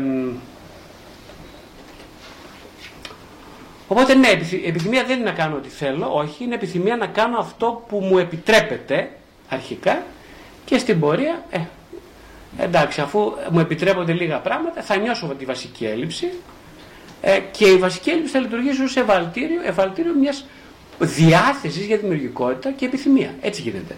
Αυτή είναι η σωστή σειρά των πραγμάτων. Ένα άλλο βασικό στοιχείο της επιθυμίας είναι η υπευθυνότητα. Ε, όπως είπαμε και πριν, δεν είμαστε υπεύθυνοι ε, θεωρητικά θα πει κάποιος, αφού η επιθυμία είναι όχημα του ασυνειδήτου, αφού είναι ασυνείδητη και κατά κύριο λόγο, δεν εντάσσεται στη, στη λειτουργικότητα του εγώ, δεν εντάσσεται δηλαδή στην, στην, ε, στις, στι διεκπαιρεωτικές ικανότητες του εγώ, το ξεφεύγει το εγώ, άρα είναι ασυνείδητη. Αφού είναι ασυνείδητη λοιπόν, δεν μπορεί να έχω κυριότητα τη επιθυμία. Εδώ υπάρχει το εξής παράδοξο. Ενώ δεν είμαι κύριος της επιθυμίας, ε, ε, δεν είμαι κύριος της επιθυμίας, είμαι υπεύθυνος για την επιθυμία μου. Και αυτό πώς φαίνεται, ε, ο Φρόιτ και όλη η ψυχανάλυση δίνει πολύ βαρύτητα στα όνειρα. Τα όνειρα λοιπόν, η ελεύθερη συνειρμή φαινομενικά είναι κάτι που ε, ε, λανθάνει τη συνείδηση, δηλαδή ξεφεύγει. Ε, ε, ε, όταν εγώ κάνω ένα slip of the tongue, ένα λάθος της γλώσσας, δεν το ελέγχω. Αχ, λέω μου ξέφυγε, συγγνώμη, μου ξέφυγε. Δηλαδή κάτι που λανθάνει από τη συνειδητή ακρόαση του υποκειμένου. Ε, Παρ' όλα αυτά όμως είμαι υπεύθυνος για το λάθος. Είμαι υπεύθυνος για τα όνειρά μου. Τα όνειρα είναι φορέας της επιθυμίας. Στα όνειρα συνήθως ε, ε, μπαίνουν πάρα πολλά, χρησιμοποιείται συμβολική γλώσσα όπως και στους ελεύθερους συνειδμούς. Μια γλώσσα δηλαδή που είναι γεμάτη σημενόμενα, τα οποία χρειάζεται όχι να αποκωδικοποιηθούν, αλλά να μπούμε σε μια ερωτική σχέση μαζί τους. Μια σχέση δηλαδή συνεχών ερωτήσεων, χωρίς απάντηση. Η ερμηνεία των ονείρων είναι περισσότερο ένας καταναγκασμός του Φρόιντ στο να σε, σε, μια, σε ένα concept προσωπικής παντοδυναμίας του ψυχαναλυτή παρά ο στόχος της ε, αποσυμβολοποίησης της νοητικής πραγματικότητας. Τα όνειρα υπάρχουν για να μπούμε σε μια διαλεκτική σχέση με το συνείδητο, όχι για να τα ερμηνεύουμε. Είναι αυτή η ερωτική σχέση που, που είναι πάνω απ' όλα. Αλλά είμαστε υπεύθυνοι για τα όνειρά μας, με την έννοια ότι είμαστε υπεύθυνοι για την ασυνείδητη επιθυμία, γιατί είμαστε σε μια διαλεκτική σχέση μαζί της, παρόλο που μας κατέχει εκείνη. Αυτό είναι το παράδοξο. Η έλλειψη, πάρα πολύ βασικό, είναι, η έλλειψη είναι παράγωγο ανεπάρκειας. Ε; Αν διαβάσετε λοιπόν ε, την Καινή Διαθήκη, τις παραβολές της Καινής Διαθήκης, ε, αύριο έχουμε την παραβολή του Ασώτου νομίζω, mm. σωστά. Την περασμένη Κυριακή ήταν η παραβολή του τελώνου και του Φαρισαίου. Λοιπόν, αν δείτε λοιπόν και σε πολλές άλλες παραβολές, μέσα στην Κοινή Διαθήκη, ο Χριστός αναπαράγει ε, ουσιαστικά μια... Είναι ένα ε, φωτισμένα κείμενα διανθισμένα με τον νόμο της αληθούς επιθυμίας. Τι σημαίνει αυτό; Σημαίνει ότι συνέχεια αναφέρεται, ας, πούμε, ας πιάσουμε τον Τελώνη και τον Φαρισαίο. Ποιος είναι ο Τελώνης, ποιος είναι ο Φαρισαίος; Ο Τελώνης είναι ένας άνθρωπος ο οποίος είναι αμαρτωλός από την ιδεϊκή κοινωνία, ένα απόβρασμα της κοινωνίας, ένας άνθρωπος που δεν έχει θέση σε τίποτα, δεν έχει, δεν έχει θέση την αποδοχή τους, ε, των Φαρισαίων, ε, ένας άνθρωπος που είναι για πέταμα. Ηθικά για πέταμα. Αυτός ο άνθρωπος λοιπόν πάει στην εκκλησία, στο ναό και έχει σκημένη τη μούρη του κάτω και λέει ότι εγώ είμαι για πέταμα. Αν δεν αξιώνουμε να κοιτάξω στα μάτια τον Κύριο. Αντίθετα ο Φαρισαίος είναι το, το όνειρο θερινής νυχτός της Ιουδαϊκής κοινωνίας. Είναι δηλαδή καταπληκτικός σε όλα τέλειο, δίνει το 10% των εσόδων, είναι φιλάνθρωπος, το φιλάνθρωπος με την έννοια του νόμου πάντα. Ε, είναι πολύ έλεος, είναι αυτό κάνει το ένα, κάνει το άλλο, τα, όλα σωστά, τα καταγράμματα ακολουθεί όλα. Ε, και λέει στον Χριστό, κοιτάει και στην προσευχή του, λέει μπράβο μου, λέει μπράβο μου, άντρε, μην με ματιάξεις Χριστέ, του, του, του, να μην με ματιάξω. Είμαι καταπληκτικός, ε, αυτό κάνω ό,τι ζητάς. Είμαι καταπληκτικός, τα κάνω όλα τέλεια. Λοιπόν, αλληλούια, ας πούμε, σε μένα, όχι σε σένα. Αλληλούια. Ε, εντάξει. Και λέει ο Χριστός τώρα ότι να μην γίνεται όπως ο τελώνης, αλλά ε, όπως ο Παρισίος, αλλά όπως ο τελώνης. Δηλαδή τι μας λέει ο, Θεό, ο Χριστός, είναι η απόλυτη επανάσταση. Mm. Ε, και για σήμερα, προσέξτε, όχι για εκείνη την κοινωνία, για σήμερα είναι η απόλυτη επανάσταση.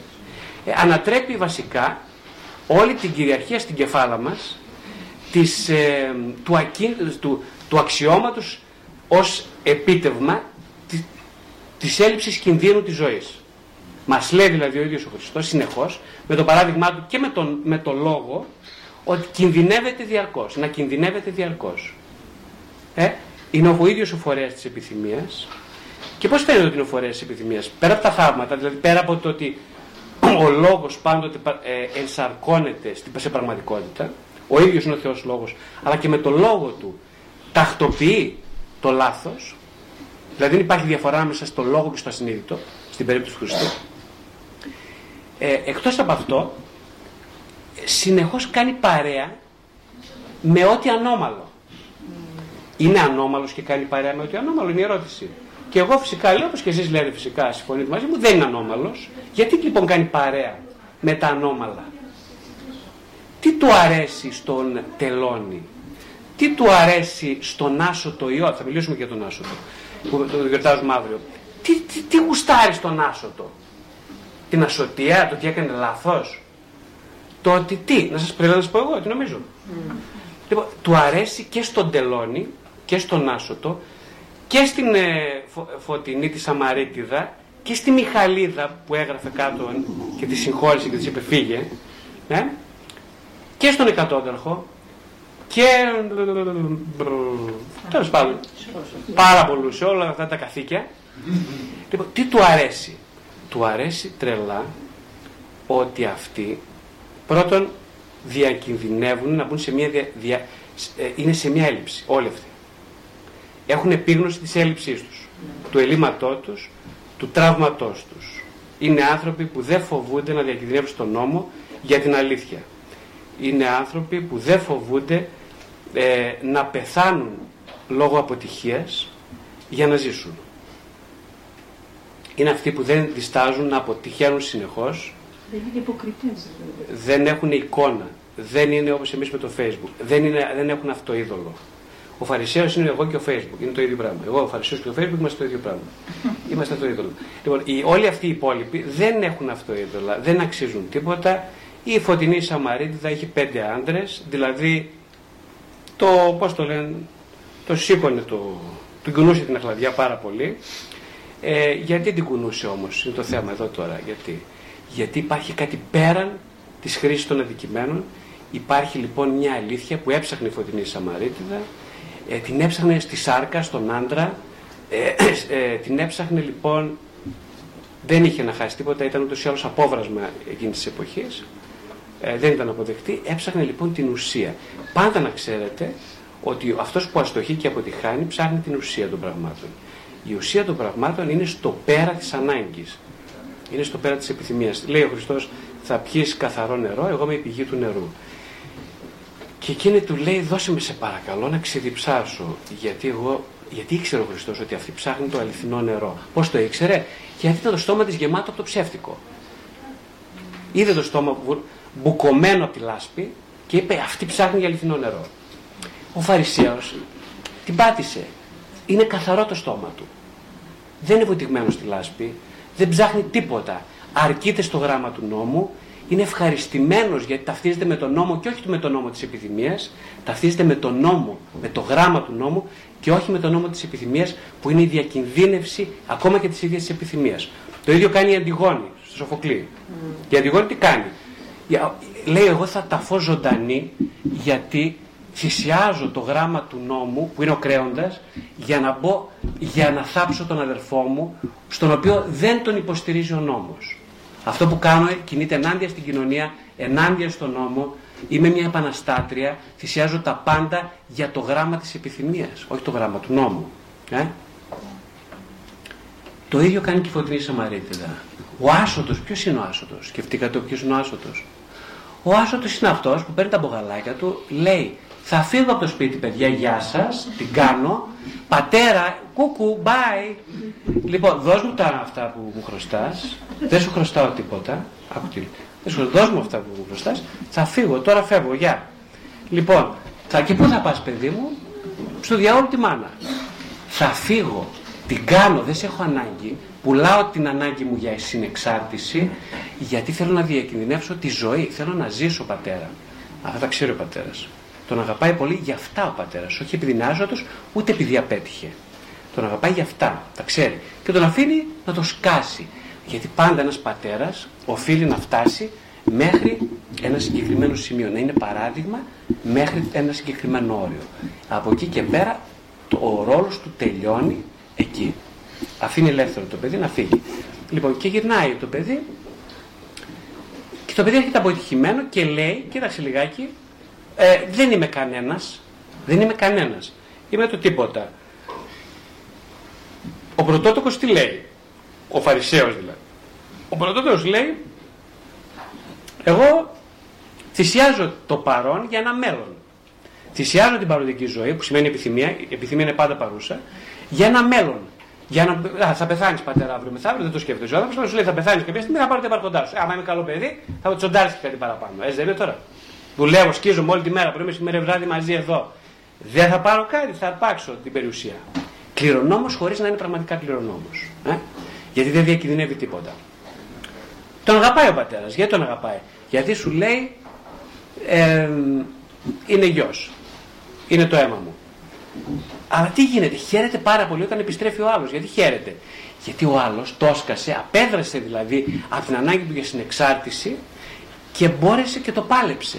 Και τώρα που γυρνάει πίσω, λέει ότι. Ε, κοίταξε, ο, α, ο πρωτότοκος γιος μου μεταξύ τώρα ξυπνάει από το, από το λίθαργο, από το θάνατο, βλέπει τον άλλο και αρχίζει τι τσατίζεται. Σου λέει κάτσε, τι τσατίζεται τώρα; Γιατί λέει, δηλαδή, ο θυμός τι σημαίνει αυτή η οργή; Όχι ρε παιδιά, εγώ που τόσο καιρό δεν τι έκανα εδώ πέρα; Συνειδητοποιεί ότι η επιθυμία του να φύγει. Mm. Πούλησε δηλαδή για να πιω το φακί το, το νόμο της επιθυμίας. Και τώρα ξυπνάει από το λίθαργο. Πώς ξυπνάει με το θυμό, ο θυμός είναι πάρα πολύ καλό εργαλείο για να ξυπνήσει κανείς.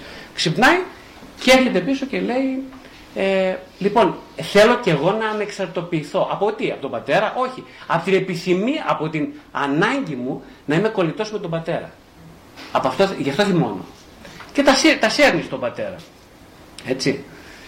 Ε, αυτό λοιπόν χρειάζεται να γίνει και από εμάς. Να τα σύρουμε στον εαυτό μας, στο δικό μας πρωτότυπο γιο και να δούμε τον άσωτο σαν επιθυμητό πρόσωπο. Σαν το πρόσωπο που είναι να γίνουμε. Ε; Γιατί να γίνουμε, Γιατί ο άσωτος ε, συνεχώς είναι σε έλλειψη. Ο άσωτος τίνει προς την έλλειψη, θέλει να αποκτήσει την έλλειψη, συνειδητοποιεί ότι είναι απόλυτα ελληματικός και τότε καθαρίζει το τοπίο. Είναι αυτό που λέει και η Φραζουάζ Ντολτό ότι ε, λέει η θρησκεία έκανε ένα πολύ, ένα πολύ σοβαρό λάθος. Το μεγάλο λάθος είναι ότι μπαίνουν ας πούμε παπάδες κλπ. Και όλοι απαγο, λέει, απαγορεύουν στο παιδί, απαγορεύουν στον εαυτό να ξεφύγει. Ενώ θα έπ, ο Χριστός λέει στα Ευαγγέλια ότι ναι χρησιμοποιήσε το σώμα σου φωτεινή, ναι κάνε, ε, είναι ok όλα αυτά που κάνεις γιατί κινείσαι σε ένα χώρο ευρύτερο επιθυμίας ε, αλλά όσο περισσότερο κινείσαι σε ένα μάταιο χώρο αυτό, σε έναν άχρηστο, σε ένα περιττό χώρο θα συνειδητοποιήσεις τελικά την περιττότητα αυτού του χώρου, την αχρηστία θα καταλάβεις ότι εκεί δεν τελειώνει η επιθυμία αλλά ανάγεται σε κάτι πολύ περισσότερο και θα το επιδιώξεις. Αυτό λέει ο Χριστός. Αυτό που δεν λέει, που δεν λέει, που δεν λέει η Εκκλησία σήμερα. Έτσι. Ε, οπότε, εκείνο που χρειάζεται να πούμε στον εαυτό μας είναι ότι η έλλειψη είναι το έναυσμα για να ξεκινήσει κανείς και είναι και ένας στόχος η έλλειψη. Δηλαδή χρειάζεται να μπούμε στην διαδικασία έλλειψης. Εμένα το μεγαλύτερο, ας πούμε, η μεγαλύτερη δυσκολία είναι οι στιγμές που δεν έχω, που χάνω αυτή το αίσθημα της έλλειψης. Δηλαδή όταν αισθάνομαι παρκή, όταν δεν μπορώ να προσευχηθώ, όταν δεν μπορώ να προβάλλω τον ευάλωτο μου εαυτό σε ένα ζητιάνο, όταν δεν μπορώ να προβάλλω τον εαυτό μου σε έναν ενδεή, σε έναν πονεμένο άνθρωπο, αισθάνομαι τη μια βαθιά αποξένωση. Αυτή η βαθιά αποξένωση με στιγματίζει, με πονάει πάρα πολύ. Έτσι. Και εκείνη την ώρα αισθάνομαι ότι είμαι μακριά από τη χαρά. Γιατί είμαι μακριά από το έλλειμμα. Μόνο μέσα της προβολής ο άνθρωπος μπορεί να λειτουργήσει. Μόνο εγώ, αν προβάλλω σε κάποιον ενδύει το δικό μου κομμάτι έλλειψης, θα μπορέσω να συμπονέσω έναν άνθρωπο. Δηλαδή, αν είμαι πραγματικά ελληματικός. Αν δεν είμαι ελληματικός, αυτό δεν μπορώ να το προβάλλω σε κανέναν και μένω στην αυτάρκειά μου, αχ τι ωραίος που είμαι, τι καλός και τέτοια, και εκεί πεθαίνει η επιθυμία, αργοσβήνει. Αυτός είναι και ο θάνατος. Ε, Οπότε όλοι αυτοί οι χαρακτήρες, οι απεχθείς και οι αξιοκατάκριτοι, δεν φοβούνται να χάσουν τίποτα και δεν έχουν τίποτα. Ανοίγονται προς το καινούριο, ανοίγονται προς το άλλο, ανοίγονται προς τον άλλο, γιατί δεν έχουν κάποιον. Ε, ο νόμος είναι ο φραγμός που αυξάνει την επιθυμία. Είναι αυτό που είπαμε πριν για την αιμομηξία. Ο γονιός λοιπόν τι είναι να δώσει στα παιδιά του, να δώσει μια πράξη να δείξει έμπρακτο ίδιος με τη ζωή του, το νόημα της ζωής. Οι γονείς, ξέρετε, μπαίνουμε στη διαδικασία θεωρητικολογίας, λέμε στα παιδιά αυτό και εκείνο και το άλλο. Ειδικά οι ψυχολόγοι οι γονείς είναι ό,τι χειρότερο υπάρχει, ας πούμε. Ε, λένε στα παιδιά, κάνει εκείνο, δηλαδή νομίζουν ότι κάτι ξέρουν. Ας πούμε. Είναι αυτό το που είπε για τους Φαρισαίους προηγουμένως. Και λένε, ας πούμε, αυτό και το άλλο και το τέτοιο. Λοιπόν, ε, όχι, δεν θέλει ανάγκη το παιδί. Το παιδί θα βαρεθεί αργά το, ε, το λόγο, θα βαρεθεί πάρα πολύ γρήγορα. Και δεν τον βαρεθεί το λόγο. Όχι γιατί ο λόγος δεν είναι νοηματοφόρος, γιατί απλά δεν συμβαδίζει με αυτό που εγώ βιώνω στη ζωή μου. Όχι μόνο στη συνειδητή ζωή, στην ασυνείδητη ζωή. Ε; Δηλαδή, πολύ προτιμότερο ένα παιδί, ένας γονιός να το βουλώσει και να το ακούσει. Το παιδί θα αισθάνεται ότι έχει μια ιαματική επίδραση πάνω του, ένας απόν λόγο, μια σιωπή. Το ίδιο ακριβώς συμβαίνει και στη θεραπεία, ξέρετε, ακριβώς το ίδιο. Ε; Ε, πολλές φορές, εκτός από εκείνον τον κύριο που ήμουν πολύ φλιαρό, πολλές φορές θέλω να σωπαίνω στη, στην ψυχοθεραπεία. Ε, όχι για να φέρω σε δίκη, ούτε για να προκαλέσω ε, μεταβιβάσεις, ούτε για κανένα λόγο. Ο λόγος που, που θέλω να σωπαίνω είναι γιατί εκτιμώ πολύ αυτό που έχω απέναντί μου. Διότι όταν σωπαίνω, εκτιμώ πάρα πολύ τους ανθρώπους. Εκτιμώ δηλαδή, τους σέβομαι και θέλω να τους αφήσω να μιλήσουν μόνοι. Να μιλήσουν μόνοι και γιατί να, για να τους δώσω την, το αίσθημα ότι κάποιος αναγνωρίζει ε, αυτόν τον νοηματοφόρο λόγο τους. Ε, όταν σωπαίνει λοιπόν θεραπευτή, μια, μια κοπέλα, μια κυρία που έζησε μέχρι πρόσφατα, ήταν, όταν ήταν μικρή έφηβος είχε πάει στο Φρόιτ και κάποιος του έπαιρνε συνέντευξη μετά το, πριν το θάνατό της, ήταν γριούλα πια, και, της, ε, και λέει, εγώ λέει, πήγα μία φορά στο Φρόιτ και με θεράπευσε. Μία φορά πήγα, επισκέφθηκα τον Dr. Φρόιτ και με ε, θεράπευσε. Και της λέει πώς πώς ήταν, τι έγινε, είναι δυνατόν αυτό που λέτε, η ψυχανάλυση είναι μια μακρόχρονη διαδικασία, δεν γίνεται αυτό που λέτε. Να σας πω τι έγινε. Ε, πήγα εκεί και ε, ε, πήγα με τη μάνα μου. Η μάνα μου πήγα μαζί στη στη συνεδρία και η μάνα μου άρχισε να λέει μπαμ μπαμ μπαμ μπαμ μπαμ ένα, δύο, τρία, τέσσερα. Και ο Φρόιτ διακόπτει ξαφνικά απότομα, τη μαμά, τη λέει βγείτε έξω παρακαλώ. Και κάθεται μόνη μαζί μου, κάθεται μόνος μαζί μου και όλη την άλλη την ώρα με, με ακούει μόνο και αναγνωρίζει ότι το έχω δίκιο. Είναι η πρώτη φορά που αισθάνθηκα ότι ακούστηκα στη ζωή μου, λέει η κοπέλα. Ήταν έφηβη, ίσως μεγαλύτερη. Η πρώτη φορά που ακούστηκα από κάποιον. Αυτό με θεράπευσε. Δεν το ξαναείδα ποτέ. Οπότε καταλαβαίνετε λοιπόν για τους γονείς, για τους δασκάλους, για τους ψυχοθεραπευτές ότι πολλές φορές με την ψυχοθεραπεία οι άνθρωποι λένε άντε μίλα, θέλω το λόγο σου, λέει στον ψυχοθεραπευτή, μίλα, πες μου, πες μου κάτι, πες μου. Αυτό προσέξτε είναι πολύ πολύ tricky. Γιατί είναι tricky; Είναι λίγο μ, τέχνασμα. Στην πραγματικότητα, ζητώντας το λόγο του θεραπευτή, κάποιος θέλει να αποφύγει, απαξιώνει τον εαυτό. Δεν εκτιμάται, φεύγει από την αυτοεκτίμηση. Ε, τάχο ο θεραπευτής είναι αυτός που ξέρει. Τάχο αυτός που θα συμπληρώσει το κενό με τον λόγο. Ο θεραπευτής δεν είναι αυτός που ξέρει, αν και αν ακόμα είναι αυτός που ξέρει, δεν έχει καμία σημασία αυτό. Σημασία έχει να αισθανθεί ο άνθρωπος ότι είναι αναγνωρισμένο, αναγνωρισμένο υποκείμενο. Ε, αυτό όμως το φοβάται ο ίδιος ο άνθρωπος, φοβάται την αναγνώριση που τη ζητάει τόσο πολύ. Γιατί αν αναγνωριστεί ως υποκείμενο υπάρχει ο κίνδυνος να θεραπευτεί γρήγορα. Ο κίνδυνος για την επιθυμία είναι ο ίδιος ο κίνδυνος για τη θεραπεία.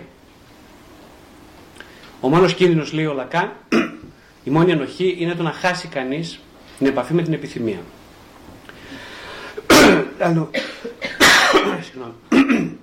Αν το παραφράσουμε αυτό, ο μόνος κίνδυνος είναι κανείς να θεραπευτεί πραγματικά. Γιατί τι σημαίνει ψυχοθεραπεία; Ψυχοθεραπεία σημαίνει του να ε, βοηθήσει ο θεραπευτής να έρθει ο θεραπευόμενος σε επαφή με την ασυνείδητη επιθυμία ο θεραπευόμενος. Δεν είναι να του πει τι ξέρει, ούτε να, να του ανοίξει πόρτες γνώσης, είναι όμως να ανοίξει το χώρο και κυρίως μέσα από τη σιωπή γίνεται αυτό πολλές φορές για να συνδιαλλαγεί ο θεραπευόμενος μέσα από την ασυνείδητη προθετικό, μέσα στην ασυνείδητη επιθυμία του.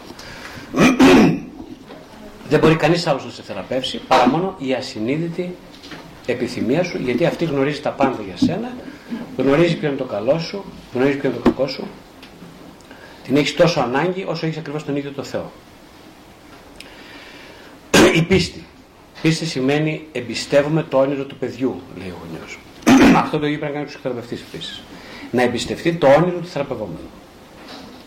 Χρειάζεται να δημιουργήσει το χώρο ο θεραπευτής για να αφήσει, να αποθέσει ο θεραπευόμενος το όνειρό του στα πόδια του θεραπευτή, μέσα στην αίθουσα και να, να μπει σε επικοινωνία μαζί με αυτό το όνειρο ο ίδιος του θεραπευόμενος.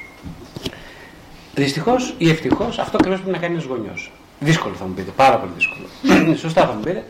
Ε, είναι δύσκολο. Ευχαριστώ πάρα πολύ. Ευχαριστώ πολύ. Είναι πάρα πολύ δύσκολο. Αλλά αυτό είναι ο στόχος. Η αναγνώριση και επίσης το όνειρο του παιδιού. δηλαδή, όπως ο πατέρας, ο φιλέστρονο πατέρας στην παραβολή του ασώτου, εγκατέλειψε τα δικά του σχέδια και εκείνος φαντάζομαι μπορεί να ήθελε να τον έχει στα αγροκτήματα, να τα φροντίζει κλπ. Να του δίνει ένα καλό μισθό, να του δίνει κατσικάκια από και που να τρώει και τέτοια. Αλλά μόλις του ζήτησε τα λεφτά, του λέει: Παιδί μου, πάρε τα λεφτά και φύγε. Δεν ήταν το όνειρο του πατέρα, φαντάζεστε αυτό. Ε; Δεν είναι το όνειρο του πατέρα. Το όνειρο έχει πάντα ένα στόχο, έχει μια στόχευση. Η στόχευση είναι πάντα μια αναρκιστική επιδίωξη. Ο πατέρας είναι αναρκιστικός, όπως είναι οποιοδήποτε. Οπότε ο πατέρας χρειάζεται να σπάσει αυτή την αναρκιστική του καθήλωση και να ανοίξει το δρόμο στην επιθυμία του παιδιού. Δηλαδή να, να, του, να χάσει τα σχέδιά του. Γιατί, για χάρη ποιου, για χάρη της εμπιστοσύνης. Για να γίνει το παιδί καλό, όχι, το παιδί μπορεί να γίνει κακό. Μπορεί ο άστο να μην επιστρέψει ποτέ σπίτι. Μπορεί ο άστρο να τα χάσει όλα και να μείνει στην απάθεια κολλημένος και να πεθάνει σε ένα ράτζο φροντίζοντας γουρούνια. Μπορεί να γίνει έτσι. Δεν εγγυάται τίποτα στον πατέρα για την επιστροφή. Δεν εγγυάται κανείς τον άσο ότι θα επιστρέψει πίσω. Κανείς δεν εγγυάται πουθενά. Δεν υπάρχει εγγύηση γενικά. Εδώ είναι το ζητούμενο. να μπει κανείς στη διακινδύνευση χωρίς καμία εγγύηση. Αυτό κάνανε οι μεγάλοι αθλητές της ζωής. Μπήκαν όσους θαυμάζετε, σκεφτείτε, όσους θαυμάζετε, για όποιον λόγο τους θαυμάζετε, σκεφτείτε, είναι οι άνθρωποι οι οποίοι ποτέ δεν μείνανε στο γράμμα του νόμου. Ποτέ. Είναι οι άνθρωποι, είναι οι επαναστάτες. Αυτοί που κάναν το έλλειμμα ε, πλούτο. Είναι αυτοί που ήταν πάρα πολύ ελλειπείς. Όσους θαυμάζετε, θυμηθείτε, επαναλαμβάνω όσους θαυμάζετε, ήταν βαθιά ελληματικοί σαν προσωπικότητες. Γι' αυτό είχαν μεγάλη όση, μεγάλη όθηση στην κινητικότητα της επιθυμίας τους και στην πραγμάτωσή της, γιατί αυτό πάει πακέτο. Να μην έχεις λοιπόν προσδοκίες από το γιο σου, από την κόρη σου. Να μην έχεις καμία προσδοκία. Θα μου πεις είναι, είναι αδύνατα αυτά που λες. ναι, ακριβώς. Η επιθυμία είναι αδύνατη. Γι' αυτό είναι ο φορέας της ζωής. Δεν είναι δυνατή η επιθυμία. Δεν υπάρχει τέλος, δεν υπάρχει ταβάνι, δεν υπάρχει κατώτατο όριο, δεν υπάρχει ανώτατο όριο. Ε, όσο πλησιάζει κανείς την επιθυμία, τόσο ανακαλύπτει πως αυτή δεν έχει τέλος. Ε; Η Ανάσταση είναι η αφύπνιση της επιθυμίας του Χριστού, η δική μας αφύπνιση. Τι σημαίνει, ότι η ζωή δεν τελειώνει ποτέ. Αυτό σημαίνει Ανάσταση. Δεν τελειώνει. Δεν υπάρχει τέλος επιθυμίας, δεν υπάρχει τέλος ζωής. Οπότε, αφού δεν υπάρχει τέλος ζωής, δεν υπάρχει, δεν υπάρχει τρόπος να καλύψει την επιθυμία η ζωή. Δεν υπάρχει τρόπος. Η επιθυμία δεν είναι για να την καλύψει κανείς. Δεν είναι όπως γεμίσει ένα πιάτο με φαγητό και το τρως. Αυτό καλύπτει την ανάγκη σου. Η επιθυμία δεν καλύπτεται από ένα πιάτο φαγητό, ούτε καλύπτεται από ένα καλό σεξ, Ούτε καλύπτεται από το να ευτυχήσουν τα παιδιά σου, ούτε καλύπτεται από το να ευτυχήσει εσύ. Δεν καλύπτεται πουθενά, ποτέ, από τίποτα. Καλύπτεται, η λέξη λίγο επικίνδυνη, από τη χαρά της βίωσης μιας αίσθησης ενότητας παρόλο την αποσπασματικότητά σου τις στιγμές που ενώνεις με το Θεό. Mm. Τότε δεν καλύπτεται η επιθυμία αλλά έρχεται η χαρά και δημιουργεί μια, για έστω και για μια στιγμή μια πρόσχερη ε, μεταλλαγή της επιθυμίας σε χαρά. Και αυτό βιώνεται σαν πληρότητα. Αυτό λοιπόν είναι η αμοιβή αυτού που χάθηκε και διακινδύνευσε μέσα στην επιθυμία. Ας βάλω μια άλλο ταινία για σήμερα και να δώσω χώρο σε δικές σας ερωτήσεις και παρατηρήσεις. Προσπαθήστε να είστε προκλητικοί για να με βοηθήσετε να είναι ενδιαφέρον για μένα αυτή η συζήτηση.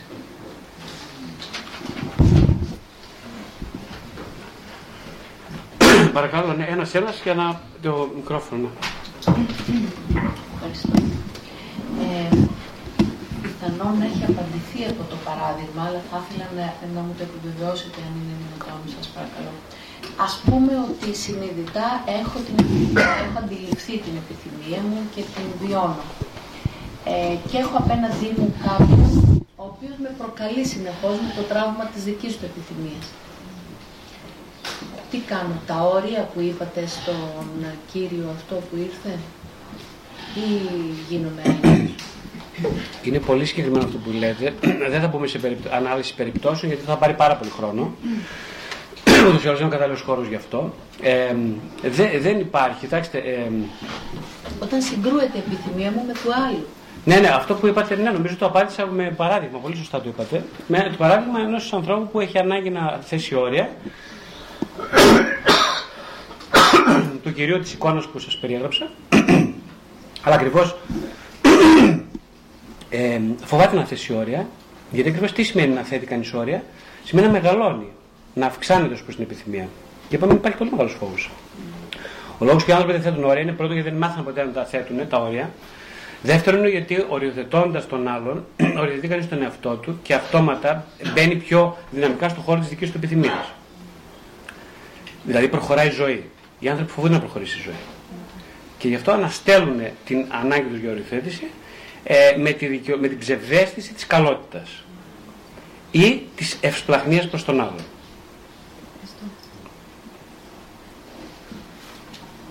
Ε, ναι. Ε, α, δεν ακούγομαι έτσι. ε, είπατε ότι κάτι πολύ παρήγορο για μένα έρευνα ότι όλοι έχουμε επιθυμία, ότι όλους μας μας διέπει μία επιθυμία. Τι είναι αυτό που μας εμποδίζει να έρθουμε σε επαφή με αυτήν την επιθυμία, με αυτό τον άλλο μας; Το μεγαλύτερο αυτό που φανταζόμαστε ότι υπάρχει, αλλά δεν μπορούμε να ταυτιστούμε μαζί του. Ωραία.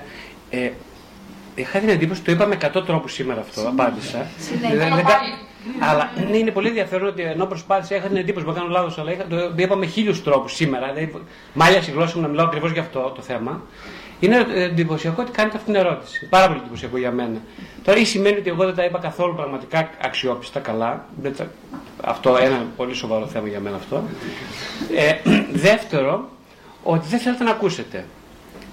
Ε, και εδώ προσέξτε, υπάρχει μια αντίφαση σε αυτό που λέω. Γιατί από τη μια πιστεύω ότι, σας πιστεύω ότι θέλετε να ακούσετε, αλλά αυτό δεν αναιρεί καθόλου την ασυνείδητη επιθυμία σας να μην ακούσετε. Και αναρωτιέμαι ποια μπορεί να είναι αυτή. Ε, πάντως, ε, ίσως να βάλαμε σε λόγια μόνο αυτό ότι υπάρχει μια σύγκρουση, από τη μια θέλω πολύ να σε ακούσω και από την άλλη σε παρακαλώ δεν θέλω να σε ακούσω. Αυτή ακριβώς η σύγκρουση γίνεται συνέχεια στα ζευγάρια. Συνέχεια, συνέχεια. Συνέχεια. Και σε όλες τις ανθρώπινες διαδράσεις. Αυτή η σύγκρουση που τώρα περιγράφουμε. Δηλαδή, πόσο πολύ θα ήθελα να μπορώ να σε ακούσω. Σε παρακαλώ, σταμάτα να μιλάς. Δεν θέλω να σε ακούσω. Ευχαριστώ πάρα πολύ για την ευκαιρία που μου δώσετε. ναι. Ε, είπατε ότι η επιθυμία είναι κάτι που δεν μπορεί να εκπληρωθεί, να καλυφθεί ούτως ή άλλως. Γιατί τη φοβόμαστε όμως, αφού δεν πρόκειται να την καλύψουμε. Πολύ ωραία. Πάλι νομίζω το ίδιο ισχύει και για την κοπέλα, ακριβώς το ίδιο. Είναι πολύ εντυπωσιακό αυτό. Γιατί κοιτάξτε, η επιθυμία πράγματι πιστεύω ότι δεν μπορεί να εκπληρωθεί και νομίζω ο καθένας μπορεί να το δει αυτό στην, στην καθημερινότητα. Ε, εκείνο όμως που μπορεί να εκπληρωθεί είναι η ανάγκη ή η ομερική επιθυμία. Αυτό μπορεί να εκπληρωθεί. Ε, νομίζω ότι η δική μου άποψη είναι ότι ε, Α πούμε, βλέπεις αν μου φάσει ένα πολύ καλό φαγητό, αν κάνεις ένα ωραίο ταξίδι, ε, αν κάνεις ένα ωραίο σεξ και όλα αυτά, ε, λες ότι α, τι ωραία που είναι η ζωή, έτσι δεν είναι. Στην πραγματικότητα τι γίνεται, στην πραγματικότητα ε, βιώνεις μια ευχαρίστηση, μια ικανοποίηση της μερικής επιθυμίας. Εκεί λοιπόν βάζεις ένα άνω τελεία και λες ότι, μ, εντάξει, κάτσε ρε παιδάκι μου, δεν ηρέμησες ακόμα. Δεν είναι καλά τα πράγματα. Είναι καλά. Μέχρι εδώ. Και μην παρέχει. Είπα πριν για τα Ευαγγέλια για τη, και την Καινή Διαθήκη, γιατί οι παραβολές ακριβώς αυτό νομίζω σηματοδοτούν. Δηλαδή από τη μία την ψευδέστηση των Φαρισαίων ότι αν μείνω στο γράμμα του νόμου, στο γράμμα της ανάγκης, το ικανοποιήσω, ε, δεν χρειάζεται κάτι άλλο, με εντάξει μέχρι εδώ. Αλλά στην πραγματικότητα μου λείπει όλη η χαρά, η χαρά του πνευματικού, αυτός ο Φαρισαίος. Ε, και από την άλλη όμως, ότι ένας, παρόλο την προσπάθεια να καταπνίξει την ασυνείδητη φωνή της επιθυμίας, που είναι το πέρασμα σε κάτι που σε υπερβαίνει, το οποίο είναι επικίνδυνο, πολύ επικίνδυνο, ε, δεν καταλαγιάζεται αυτή η φωνή, γιατί είναι επικίνδυνο; Ωραία ερώτηση. Εδώ είναι που κανείς πρέπει να σοπάσει αυτή την ερώτηση.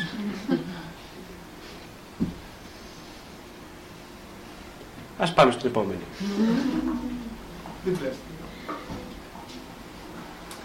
Εγώ θέλω να ρωτήσω, γιατί έχω μπερδευτεί πάρα πολύ. Έχω ακούσει τις άλλες ομιλίες από το YouTube. Εκεί μπερδευτήκατε; Μπερδευτήκα με αυτά που άκουσα με αυτό το... Σας το είπα, μην έτυχεστε. Είχατε αναφέρει σε μια ομιλία που είχατε πάει σε ένα εστιατόριο, είχε πέσει κάτι και είσαστε σε, θέλετε να πάρετε μια απόφαση και είστε στη διαμάχη. Να πω, να μην πω, να το αφήσω να πέσει κάτω, να μην το αφήσω. Και εν πάση περιπτώσει το αφήσω να πέσει κάτω. Τώρα τα αφήνω να πέφτουν κάτω ή βάζουμε όλοι. Πολύ ωραία. ωραία, ευχαριστώ. Εκείνο το παράδειγμα που έθεσε σε εκείνη την ομιλία ήταν, ε, ήταν ένα παράδειγμα για να δείξω ότι ο, νομίζω ο καθένας μας, εγώ τουλάχιστον μπορώ να πω και για πολλούς άλλους που έχω γνωρίσει, ε, σε λίγο μπαίνει η νηστεία. Ας πούμε, μπαίνει ε, ένας κανόνας. Τι σημαίνει, ας πούμε, γιατί γίνονται όλα αυτά; Δηλαδή, αυτό το γράμμα του νόμου, γιατί πρέπει να το υπακούσει κανείς; Γιατί πρέπει να περιορίσει κανείς τον εαυτό του; Τι σημαίνει περιορίζω τον εαυτό μου; Μήπως σημαίνει ακριβώς αυτό που είπαμε πριν, δηλαδή ότι βάζω το γράμμα του νόμου για να οριοθετηθεί η ελληματικότητά μου, να μπω στην ελληματικότητά μου και να επιθυμήσω περισσότερο αυτό που πραγματικά όχι έχω ανάγκη, αυτό που θέλω, που, που μέσα στα στήθια μου με καίνε από τότε που γεννήθηκα. Γιατί γεννήθηκα, ας πούμε, είναι μια βασική ερώτηση. Γιατί γεννήθηκα; Για να ευτυχήσω, είπα η απάντησή μου είναι όχι. Ο άνθρωπος όμως θέλει να είναι πολύ ευτυχής, θέλει να είναι ευτυχισμένος. Ε, και μου υπόσχεται η σημερινή κοινωνία, μου, μου υπόσχεται μια πλευρά του εαυτού, ότι αν εσύ τώρα έχεις νηστείε τι βλακίες, λοιπόν κοίταξε να φάσει τη σκαλοπριζόλα σου, 300, 400, 500 γραμμαρίων, λοιπόν με την καρνιτούρα που τη γουστάρεις, με όλα τα λιπαρά κλπ. Έτσι, αυτό είναι η ζωή, φιλαράκι. Τρέχει, τρέχει και να αφήνεις τίποτα να σου ξεφύγει. Αυτό είναι η ζωή. Λοιπόν, από τη μία είναι αυτή η φωνή, έτσι.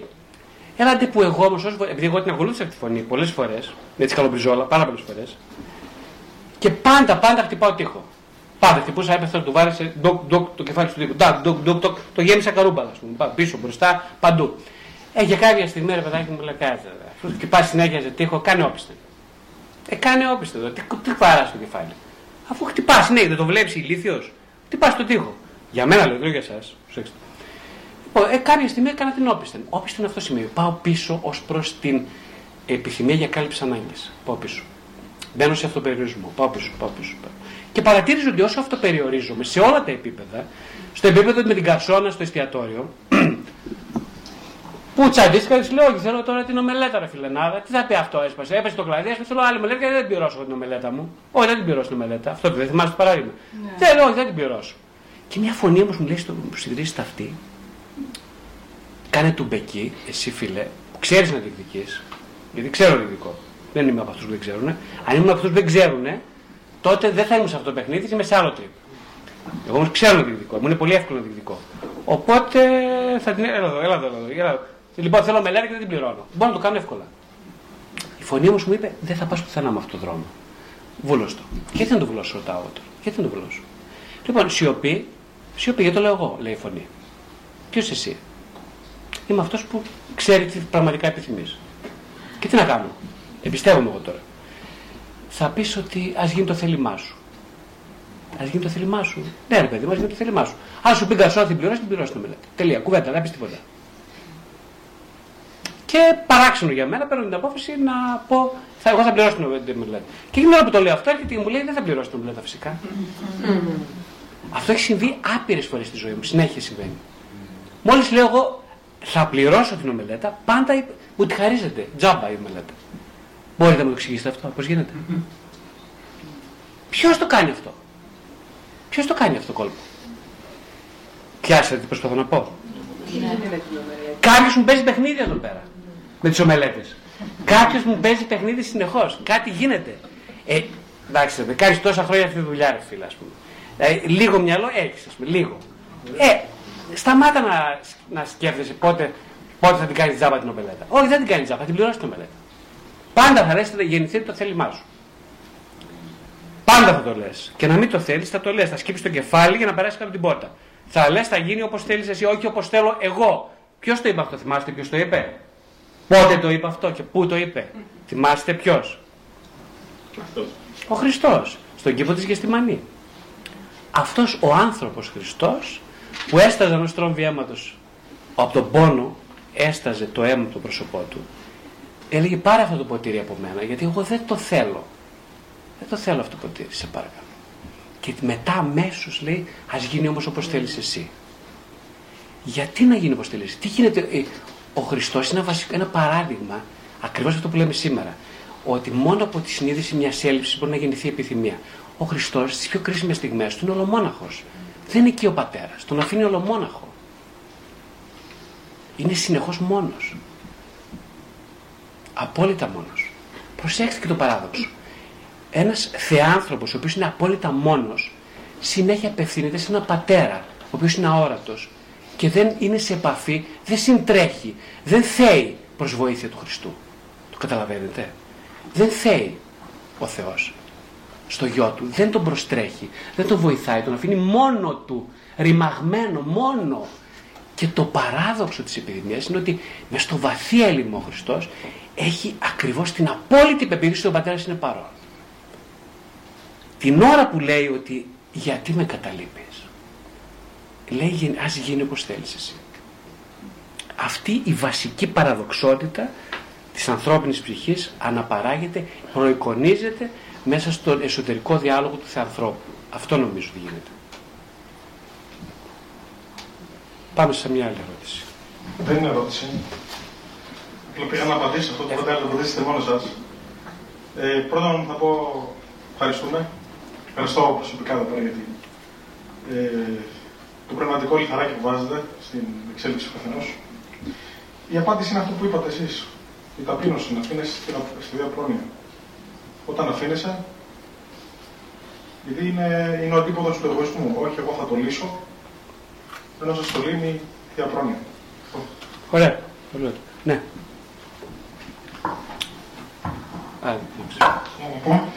Ε, αναρωτιέμαι, είπαμε πριν ότι όταν κάποιος ε, δεν εξέλιχθει φυσιολογικά από το υποδείο, ε, διονυστεί η κατάσταση, ενηλικιώνεται, μπαίνει σε μια σχέση, σε ένα γάμο. Είπαμε ότι όταν λοιπόν τη γυναίκα του, παρότι είναι θεά, την αποκαλεί θεά, δεν μπορεί μαζί της να έρθει σε σεξουαλική πράξη και ε, αρχίζει τα εξωσχολικά. δεν είναι αυτό μέσα σε εισαγωγικά μία υγιής επιλογή του. Δηλαδή, πώς θα κάνει σεξ με τη μητέρα του, θα πρέπει να κάνει κάτι εξωτερικά. Άρα υπάρχει μια υγεία, ένα κομμάτι υγείας μέσα του. Όμως είπαμε από την άλλη ότι το, η, πώς το λένε, η, η νυχεία διονύζει την ε, μαμιξία. Ε, αυτό δεν είπαμε. Λίγο μου συγκρίνονται αυτά τα δύο. Θεωρώ δηλαδή ότι είναι υγιής η επιλογή του στις πολλές εισαγωγικά μα έτσι. Δεν πάει με τη μάνα του. Πολύ ωραία. Πάρα πολύ ωραία ερώτηση. Ευχαριστώ.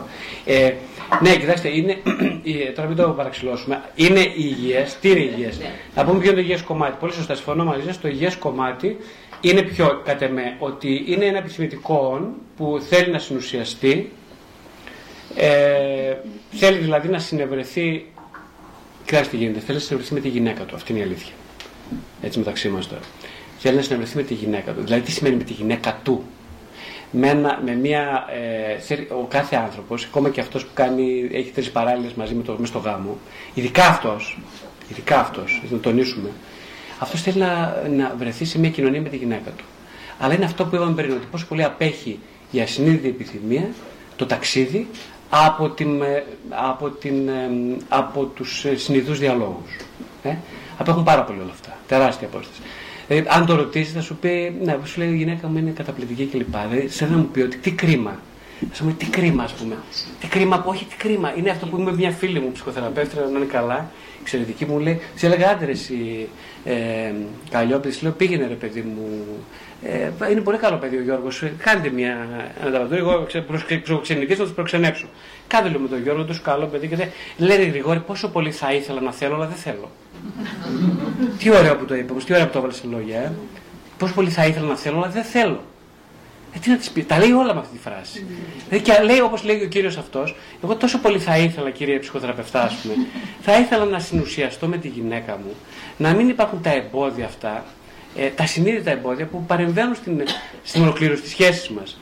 Και το γεγονός ότι εγώ τώρα εναποθέτω την επιθυμία μου σε μερικά αντικείμενα, εκτός γάμου, εκτός σχέσης, αυτό με πληγώνει βαθύτατα. Ε, δεν είμαι σε επαφή με την πληγή, ε, δεν μου είναι γνωστή η πληγή. Ήρθα εδώ για να μου δείξετε την πληγή μου. Δεν τα λέω φυσικά όλα αυτά. Γιατί δεν ξέρει γιατί ήρθε εδώ. Κάνει πολύ χρόνο κανείς για να καταλάβει μέσα στην ψυχοθεραπεία γιατί ήρθε στην ψυχοθεραπεία. Πάρα πολύ χρόνο κάνει. Κανονικά. Αυτή η γυναίκα με αυτόν τον άντρα θα μείνουν στην ψυχοθεραπεία όσο θα μείνουν και μέσα στη σχέση τους. Όσο θα παλέψουν τη σχέση τους, αλλά όσο θα μείνουν και στην ψυχοθεραπεία. Αυτή είναι η δική μου απάντηση. Οπότε ναι, είναι υγιής η επιθυμητικότητα, η ασυνείδητη προθετικότητα της, όχι της χρήσης αντικειμένων, αλλά της επανένωσης σε, σε μια αρχική ταυτότητα που είμαστε οι δυο μας ένα. Που, είμαστε, που οι δυο μας μπορούμε να αναπαράγουμε μια υγιή σχέση. Ναι, αυτό είναι υγιές. Το ότι όμως ε, παρεμβαίνει η χρήση των αντικειμένων σαν υποκατάσταση της, της ολικής επιθυμίας, αυτό δεν είναι υγιές. Οπότε αυτό. Ναι.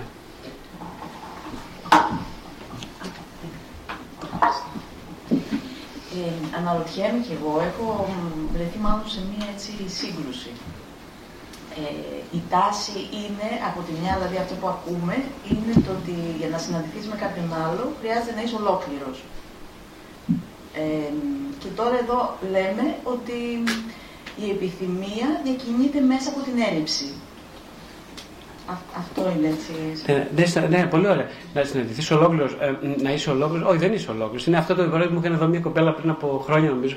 Μου, μου έκανε μια ερώτηση πολύ ωραία. Μου λέει, κοιτάξτε, λέει δηλαδή, οπότε λέει, εσεί καταλαβαίνω ότι εγώ για να κάνω μια σχέση στη ζωή μου θα πρέπει να ολοκληρώσω την ψυχοθεραπεία μου και μετά να πω στη σχέση. ήταν πολύ ωραία ερώτηση αυτή. Σαν συμπέρασμα ήταν μια. Και της είπα τότε ότι θυμάμαι ότι γέλασα πολύ, ας πούμε, ήταν πολύ ωραία. Ε, δεν ήταν αστείο, το έλεγε σοβαρά. Ε, λέω καλά, αν καταλάβατε αυτά που, από αυτά που είπα αυτό, τότε είμαι, είμαι για τα μπάζα τελείως. Δηλαδή δεν καταλάβατε τίποτα, εγώ δεν, κατα, δεν κατάλαβα τι έλεγα, οπότε και οι δυο μας είμαστε. Ε, όχι, δεν εννοώ φυσικά αυτό. Δεν εννοώ ότι. Κατάλαβα δεν το εννοείται. Απλά λέω ότι η τάση πια είναι για τον σύγχρονο άνθρωπο ότι εσύ είσαι πλήρης ε, σαν άνθρωπος και μέσα από την πληρότητά σου θα συναντηθείς με κάποιον άλλο που θα είναι και εκείνος, ας πούμε, όσο γίνεται. Ναι, όχι, δεν γίνεται. Αλλά αυτό είναι ένας εξειδικευμένος δρόμος. Δεν ξέρω ποιο τον λέει. Δεν γίνεται ποτέ έτσι. Οι άνθρωποι ξεκινούν, μπαίνουν σε, σε αυτή τη διαδικασία από μια θέση ακριβώς ελλείμματος, η οδύνη πλήξη. Ε, δηλαδή από μια θέση ε, μία κυριότητας, μια θέση μερικότητας ε, και θέλουν να αναπτύξουν μια πιο ολική σχέση με τον εαυτό. Αυτό συμβαίνει. Αυτό ακριβώς είναι και ο λόγος που κάνουν ε, ερωτικές σχέσεις οι άνθρωποι. Ακριβώς αυτός. Δηλαδή από μια θέση μερικότητας να μπουν σε μια θέση. Δηλαδή, τι λένε, είσαι το άλλο μισό, δεν λένε. Mm. Το άλλο μισό τι σημαίνει, δηλαδή, ότι εγώ μισός. Άρα ένας ολόκληρος είναι αυτό που λέμε ότι ε, ε, οι ανώριμοι πολύ ερωτεύονται ρομαντικά. Δηλαδή, ένας πολύ ανώριμος ψυχιάτρο θα ερωτευτεί τρελά, θα θέλει να κάνει τρελά παράφορα και όχι η ζωή μου και τέτοια και όλα αυτά. Ένας που είναι ψυχικά όριμος δεν ερωτεύεται ποτέ, κανένας δεν ερωτεύεται. Τι σημαίνει ψυχικά όριμος δηλαδή, τώρα για να μην εξηγηθούμε το τι σημαίνει αυτό. Ε, σημαίνει αυτό, να είσαι σε επαφή με την ελληματικότητά σου και να την ε, κάνεις ελαττήριο ε, για να τεντωθείς προς την επιθυμία. Αυτό σημαίνει. Μην σου φανταστούμε τίποτα άλλο. Έτσι. Οπότε, ε, ναι, κοιτάξτε, ένας, για να γίνει κανείς όριμος ε, πρέπει να μείνει λίγο μόνος. Ναι, δηλαδή αυτό να μην, ε, να μην στείλετε μηνύματα ας πούμε, τώρα σε κοπέλες, τρία και τέτοια, σε τρεις κοπέλες τώρα στη μισή ώρα. Θέλω να πω αυτό είναι σαν να σου λέει: Εγώ δεν θέλω να θεραπευτώ, ρε παιδιά, με τίποτα. Δεν θα ήθελα. Δεν ξέρω, κατα, καταλαβαίνετε τι λέω, ε. Οπότε τι να κάνεις με τον άνθρωπο, πώς να δουλεύει με αυτόν τον άνθρωπο. Αυτός ο άνθρωπος τώρα πρέπει να γίνει, μπει σε ψυχοθεραπεία.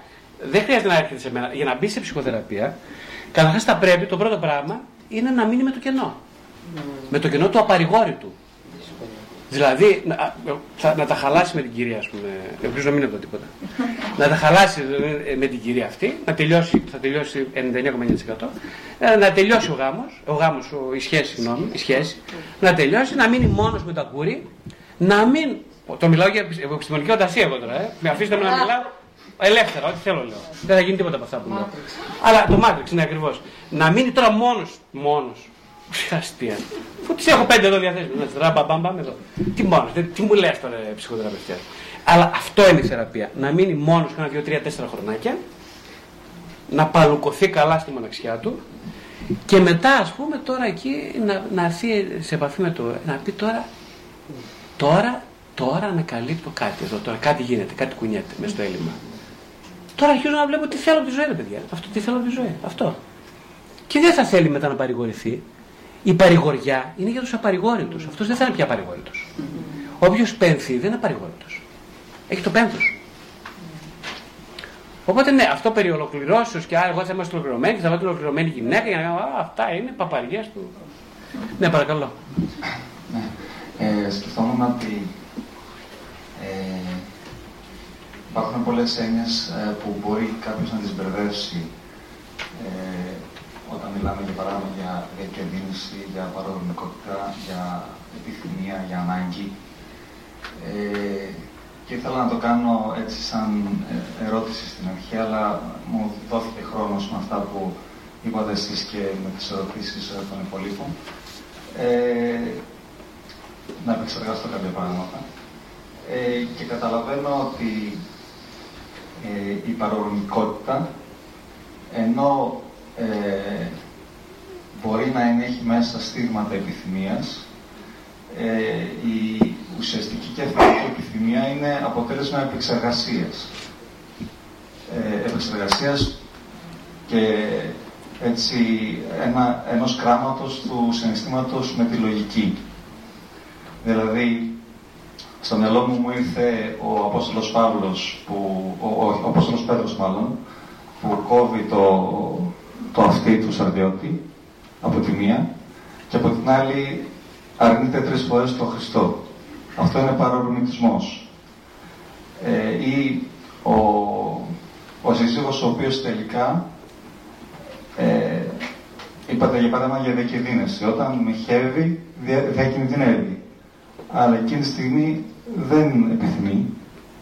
Ναι, και όχι μόνο, ε, κύριε, συγγνώμη κύριε, ε, ε, και τι ωραία που το λέτε, το λέτε πάρα πολύ ωραία. Γιατί την ώρα, την ώρα που διακινδυνεύει είναι εκτός κάθε κινδύνου. Ναι.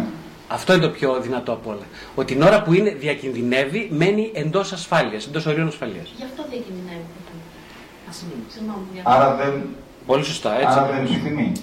Άρα τελικά δεν είναι ε, κοινωνός της επιθυμίας του, με κάποιο τρόπο μένει κολλημένος στα ίδια.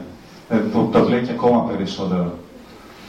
Ε, οπότε η επιθυμία ε, λογικά έχει και, και, μια ηρεμία και μια ε, Δηλαδή το νιώθω γιατί εγώ έχω σαν άνθρωπος ε, ένα στοιχείο του παρορμητισμού ε, και καταλαβαίνω ότι όποτε αφήνω σε αυτόν τον παρορμητισμό ε, τα πράγματα δεν πάνε καλά για μένα. Ε, αλλά υπήρξαν στιγμές στη ζωή μου που ε, πήρα κάποια ρίσκα τα οποία έγιναν όμως μετά από πολύ μεγάλη επεξεργασία χρονικά. Ωραία, πολύ ωραία, πάρα πολύ ωραία. Όντως, ε, ε, ε, κοιτάξτε εδώ, αυτό είναι το θέμα. Είμαστε γεμάτοι δίπολα. Ε, ο παρορμητισμός, ε, ενώ ας πούμε, ναι, βλέπετε άνθρωποι όπως ο Πέτρος, ε, άνθρωποι οι οποίοι, όπως πολύ σωστά, είναι πάρα πολύ παρορμητικοί, θυμώδεις πολύ, είναι άνθρωποι επιθυμητικοί. Δηλαδή, συνήθως μέσα από την παρορμητικότητα λανθάνει ο σπόρος της αληθινής αληθούς επιθυμίας. Αυτό πιστεύω εγώ προσωπικά. Και οπότε αυτοί οι άνθρωποι είναι επιθυμητοί από αυτόν που επιθυμεί, από τον Χριστό, στην προκειμένη περίπτωση. Ε, βλέπετε δεν τον νοιάζει τον Χριστό, ούτε το ότι τα αποτελέσματα της παρομητικότητα. Δεν τον νοιάζουν καθόλου. Καθόλου δεν τον νοιάζουν. Δηλαδή δεν πληγώνεται. Η ολική επιθυμία, ο Χριστός, δεν πληγώνεται από τις αξιώσεις της μερικής επιθυμίας. Δεν πληγώνεται. Εμείς πληγωνόμαστε. Η μερική επιθυμία πληγώνεται μόνη της. Οπότε ναι, στο βαθμό που η παρορμητικότητα είναι έναυσμα, είναι, είναι η καύσιμη ύλη, αυτό που λέτε εσείς, για να κανείς να ζήσει τη ζωή. Ε; Δηλαδή κάποιος χρειάζεται να ζήσει τη ζωή με μαθηματική ακρίβεια. Όποιος είναι παρομητικός, δηλαδή έχει πολύ καυσιμίλη, είναι έφλεκτο υλικό, αυτός θα ζήσει πολύ και καλά. Θα πληγωθεί πολύ, θα πονέσει πολύ, θα υποφέρει, αλλά θα δει, θα νοηματοδοτηθεί η ζωή του, θα βρει τη χαρά. Είναι υπόσχεση. Όποιος δεν τα έχει αυτά ή όποιος θέλει να διατηρήσει όπως ο άλλος της παραβολής, το τάλαντο χθαμένο μες στη γη, θα σαπίσει το τάλαντο, δεν θα γίνει σπόρος προς ανάπτυξη, δεν θα βλαστήσει, θα σαπίσει. Δεν είναι να κρύψουμε το τάλαντο για να σαπίσει, είναι να το σπείρουμε, να γίνει σπόρος και να βλαστήσει. Άλλο σαπίζω, άλλο πεθαίνω σπόρος. Ε; Έχει τεράστια διαφορά. Ο Φαρισαίος σαπίζει. Δεν είναι σπόρος που θάβεται είναι τάλαντο που μπαίνει στη γη και σαπίζει.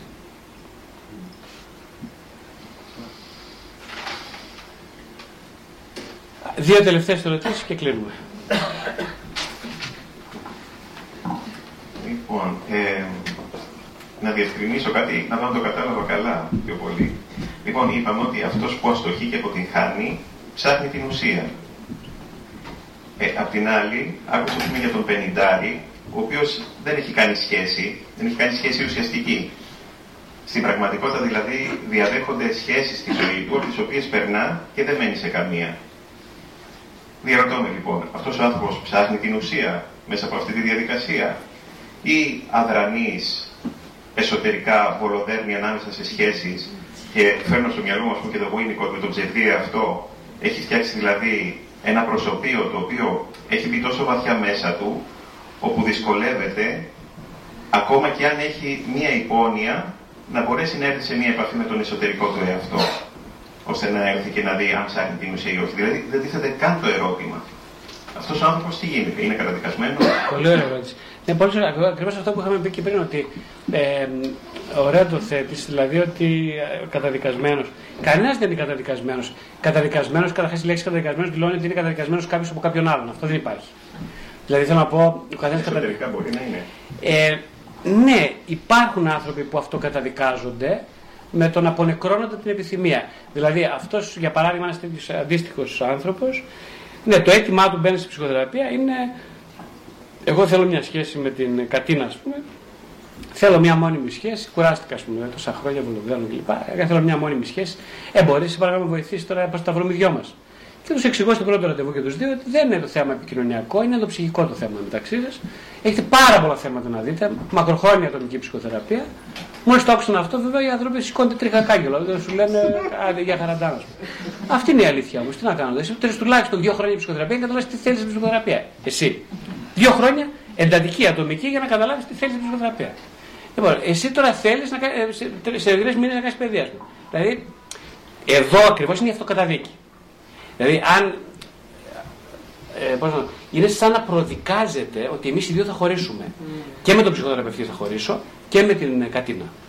Κατάλαβες γιατί θα χωρίσω όμως; Θα χωρίσω γιατί ακριβώς είναι πιο σημαντική ε, η αιμονή μου στο πρόσωπείο παρά η αναδιάταξη της ασυνείδητης ζωής. Προς, για να μην παρεξηγηθώ, η αναδιάταξη ασυνείδητης ζωής είναι πάρα πολύ κοπιώδες και επικίνδυνο task. Γιατί είπαμε, μας μοιεί ο Χριστός αυτό. Δηλαδή, μας μοιεί αυτός που είναι εκτός του φόβου. Εμείς είμαστε εντός, καταβουτυγμένοι στο φόβο, έτσι, σωστά. Και μας λέει, εσύ που δεν, αυτός που δεν φοβάται, να, φο, να φοβάσαι, άρα να προχωράσουμε το φόβο. Αυτό μας λέει. Δεν αμαρτία να φοβάσαι, αλλά μην μείνεις στο φόβο. Αυτό σου λέει. Λοιπόν, τώρα εδώ είναι το, το παιχνίδι παίζεται. Γιατί όλοι μας φοβόμαστε. Και εγώ μπήκα στη ψυχοθεραπεία, όταν μπήκα, με στο φόβο μου ήμουν. Δηλαδή δεν είναι μια Φοβάμαι. Αλλά εδώ είναι τώρα το ζήτημα. Τι υπερισχύει τελικά. Και αυτή είναι μια εσωτερική διαπάληση συνεχής. Δηλαδή δεν, δεν υπάρχουν δεδομένα ούτε προδιαγεγραμμένες πορείες. Αυτό θέλω να πιστεύω. Γίνονται θαύματα. Εντός εισαγωγικών και εκτός εισαγωγικών. Το θαύμα είναι αυτό το, της μετανοίας, είναι θαύμα. Τι σημαίνει, το να αλλάξεις τρόπο, να πάψεις να προσκολείσαι στα συγκεκριμένα προσωπία και να πεις Άι σύχτηρ, μέχρι εδώ ήταν, τελείωσε το παραμύθι. Αυτό είναι θαύμα. Είναι θαύμα. Αν πει ο κύριος αυτός, αυτό το πράγμα, δηλαδή αν χωρίσουν, ομιγέννητο, μακάρι οι άνθρωποι τα πάνε καλά, αλλά λέμε τώρα, αν χωρίσουν ε, και βγει από την ψυχοθεραπεία επειδή χωρίσανε, είναι μια τρύπα στο νερό. Οι περισσότεροι αυτό κάνουν. Δηλαδή μένουν, άντε να τα βρούμε, να τα βρούμε. Δεν τα βρήκαμε, άντε γιατί να. Δεν πάει έτσι. Δεν αυτό. αυτό δείχνει έλλειψη επιθυμίας. Δίνει έλλειψη επιθυμίας για να συναντηθώ με την επιθυμία. Αυτό, αυτό δεν είναι αγιάτρευτο. Αυτό είναι αγιάτρευτο. Είναι αγιάτρευτο γιατί σε κάποιο βαθμό το έχεις ήδη που κοροκαθορίσει μέσα σου. Ε; Είναι ένα πολύ βαθύ τραύμα η αποκοπή από την επιθυμία. Ε, είναι ένα πολύ βαθύ τραύμα. Ο μόνος τρόπος για να το αγγίξεις είναι ο επώδυνος, δεν είναι ο ευχάριστος. Και ένας, ένα κακό διαζύγιο, ένας κακός δεσμός, μια κακή συντροφικότητα είναι θαυμάσιες ευκαιρίες. Είναι το λουκούμι στο πιάτο σου, είναι ακριβώς το καλή, το φιλέτο πάνω στο πιάτο σου. Τώρα αν θα το φας, τι να κάνουμε. Άλλοι θα το φάνε με τα χέρια. Εσύ άμα θέλεις και μαχαιροπύρωνο, ε, τι να σου κάνω. Ναι, άλλη μια ερώτηση. Ναι, παρακαλώ. Ε, κείμενα σαν το σου το ρωτώ ή αυτό που κάνετε εσείς, οι ψυχαναλυτικές ερμηνείες ε, μέσα στη, της Καινής Διαθήκης. Ε, κατά πόσο μπορούν να συγκριθούν, ή να, όχι να συγκριθούν, κατά πόσο μπορεί να ξεδιψάσει κάποιος ε, σε σχέση με κείμενα πατερικά; Δηλαδή υπάρχει χώρος για τέτοιες ερμηνείες; Δεν ξέρω, και ο Λιδοβίκος σε κάποιες φάσεις ομιλής του προχωρεί έτσι, σε, κά, σε κάποιες τέτοιες ερμηνείες Ο Λιδοβίκος ο 14ος, ποιος το ε, Αυτό. Ναι, ναι. Μπορεί να τα έχουν μέσα σε ένα πλαίσιο ποιηματικό ή... Αυτή η ερώτηση βέβαια είναι να απαντηθεί από εσά, τον ίδιο. Mm. Θέλω να πω, ε, η διακινδύνευση μιας άλλου τύπου ερμηνείας μιας παραδοσιακής, του πιο παραδοσιακού πράγματος γραπτού που υπάρχει στον κόσμο που είναι η κοινή διαθήκη ή παλαιά, ε, είναι μια μεγάλη διακινδύνευση. Διακινδυνεύεται μόνο όχι ατομική εναρμόνιση με, μια, με, με ένα πρίσμα θρησκευτικότητας, αλλά διακινδυνεύεται κάτι πολύ σοβαρό. Ε; Είναι αυτό που λέμε η αναδιάταξη στην επιθυμία. Η αναδιάταξη της ίδιας της επιθυμίας. Και αυτό είναι πολύ επικίνδυνο. Έχω την εντύπωση ότι ο λόγος που ρωτάτε είναι αυτός. Γιατί μέσα σας βιώνετε την επικινδυνότητα μιας άλλης ερμηνείας και μιας άλλης ανάγνωσης. Το ερώτημα βέβαια σε την περίπτωση είναι αν εγώ έχω την, αν ξυπνήσω ένα πρωί, λέμε, και έχω την επιθυμία για μια επανερ, επανερμηνεία της Αγίας Γραφής, ε, από πού ξυπνάει αυτός ο πόθος μου και ποιος είναι αυτός που θέλει να καθησυχάσει αυτό τον πόθο μου; Μήπως είναι βασικά ερωτήματα του υποκειμένου της επιθυμίας αυτά τα δύο. Δηλαδή ποιος τελικά διακινείται από το υποκείμενο της επιθυμίας, διακινείται περισσότερο από τον πόθο μιας άλλης ανάγνωσης ή από τον πόθο ή από την ανάγκη ε, συμμόρφωσης στο γράμμα του νόμου που δεν διακυβεύει μια καινούργια ανάγνωση. Δεν ξέρω αν έγινε κατανοητός.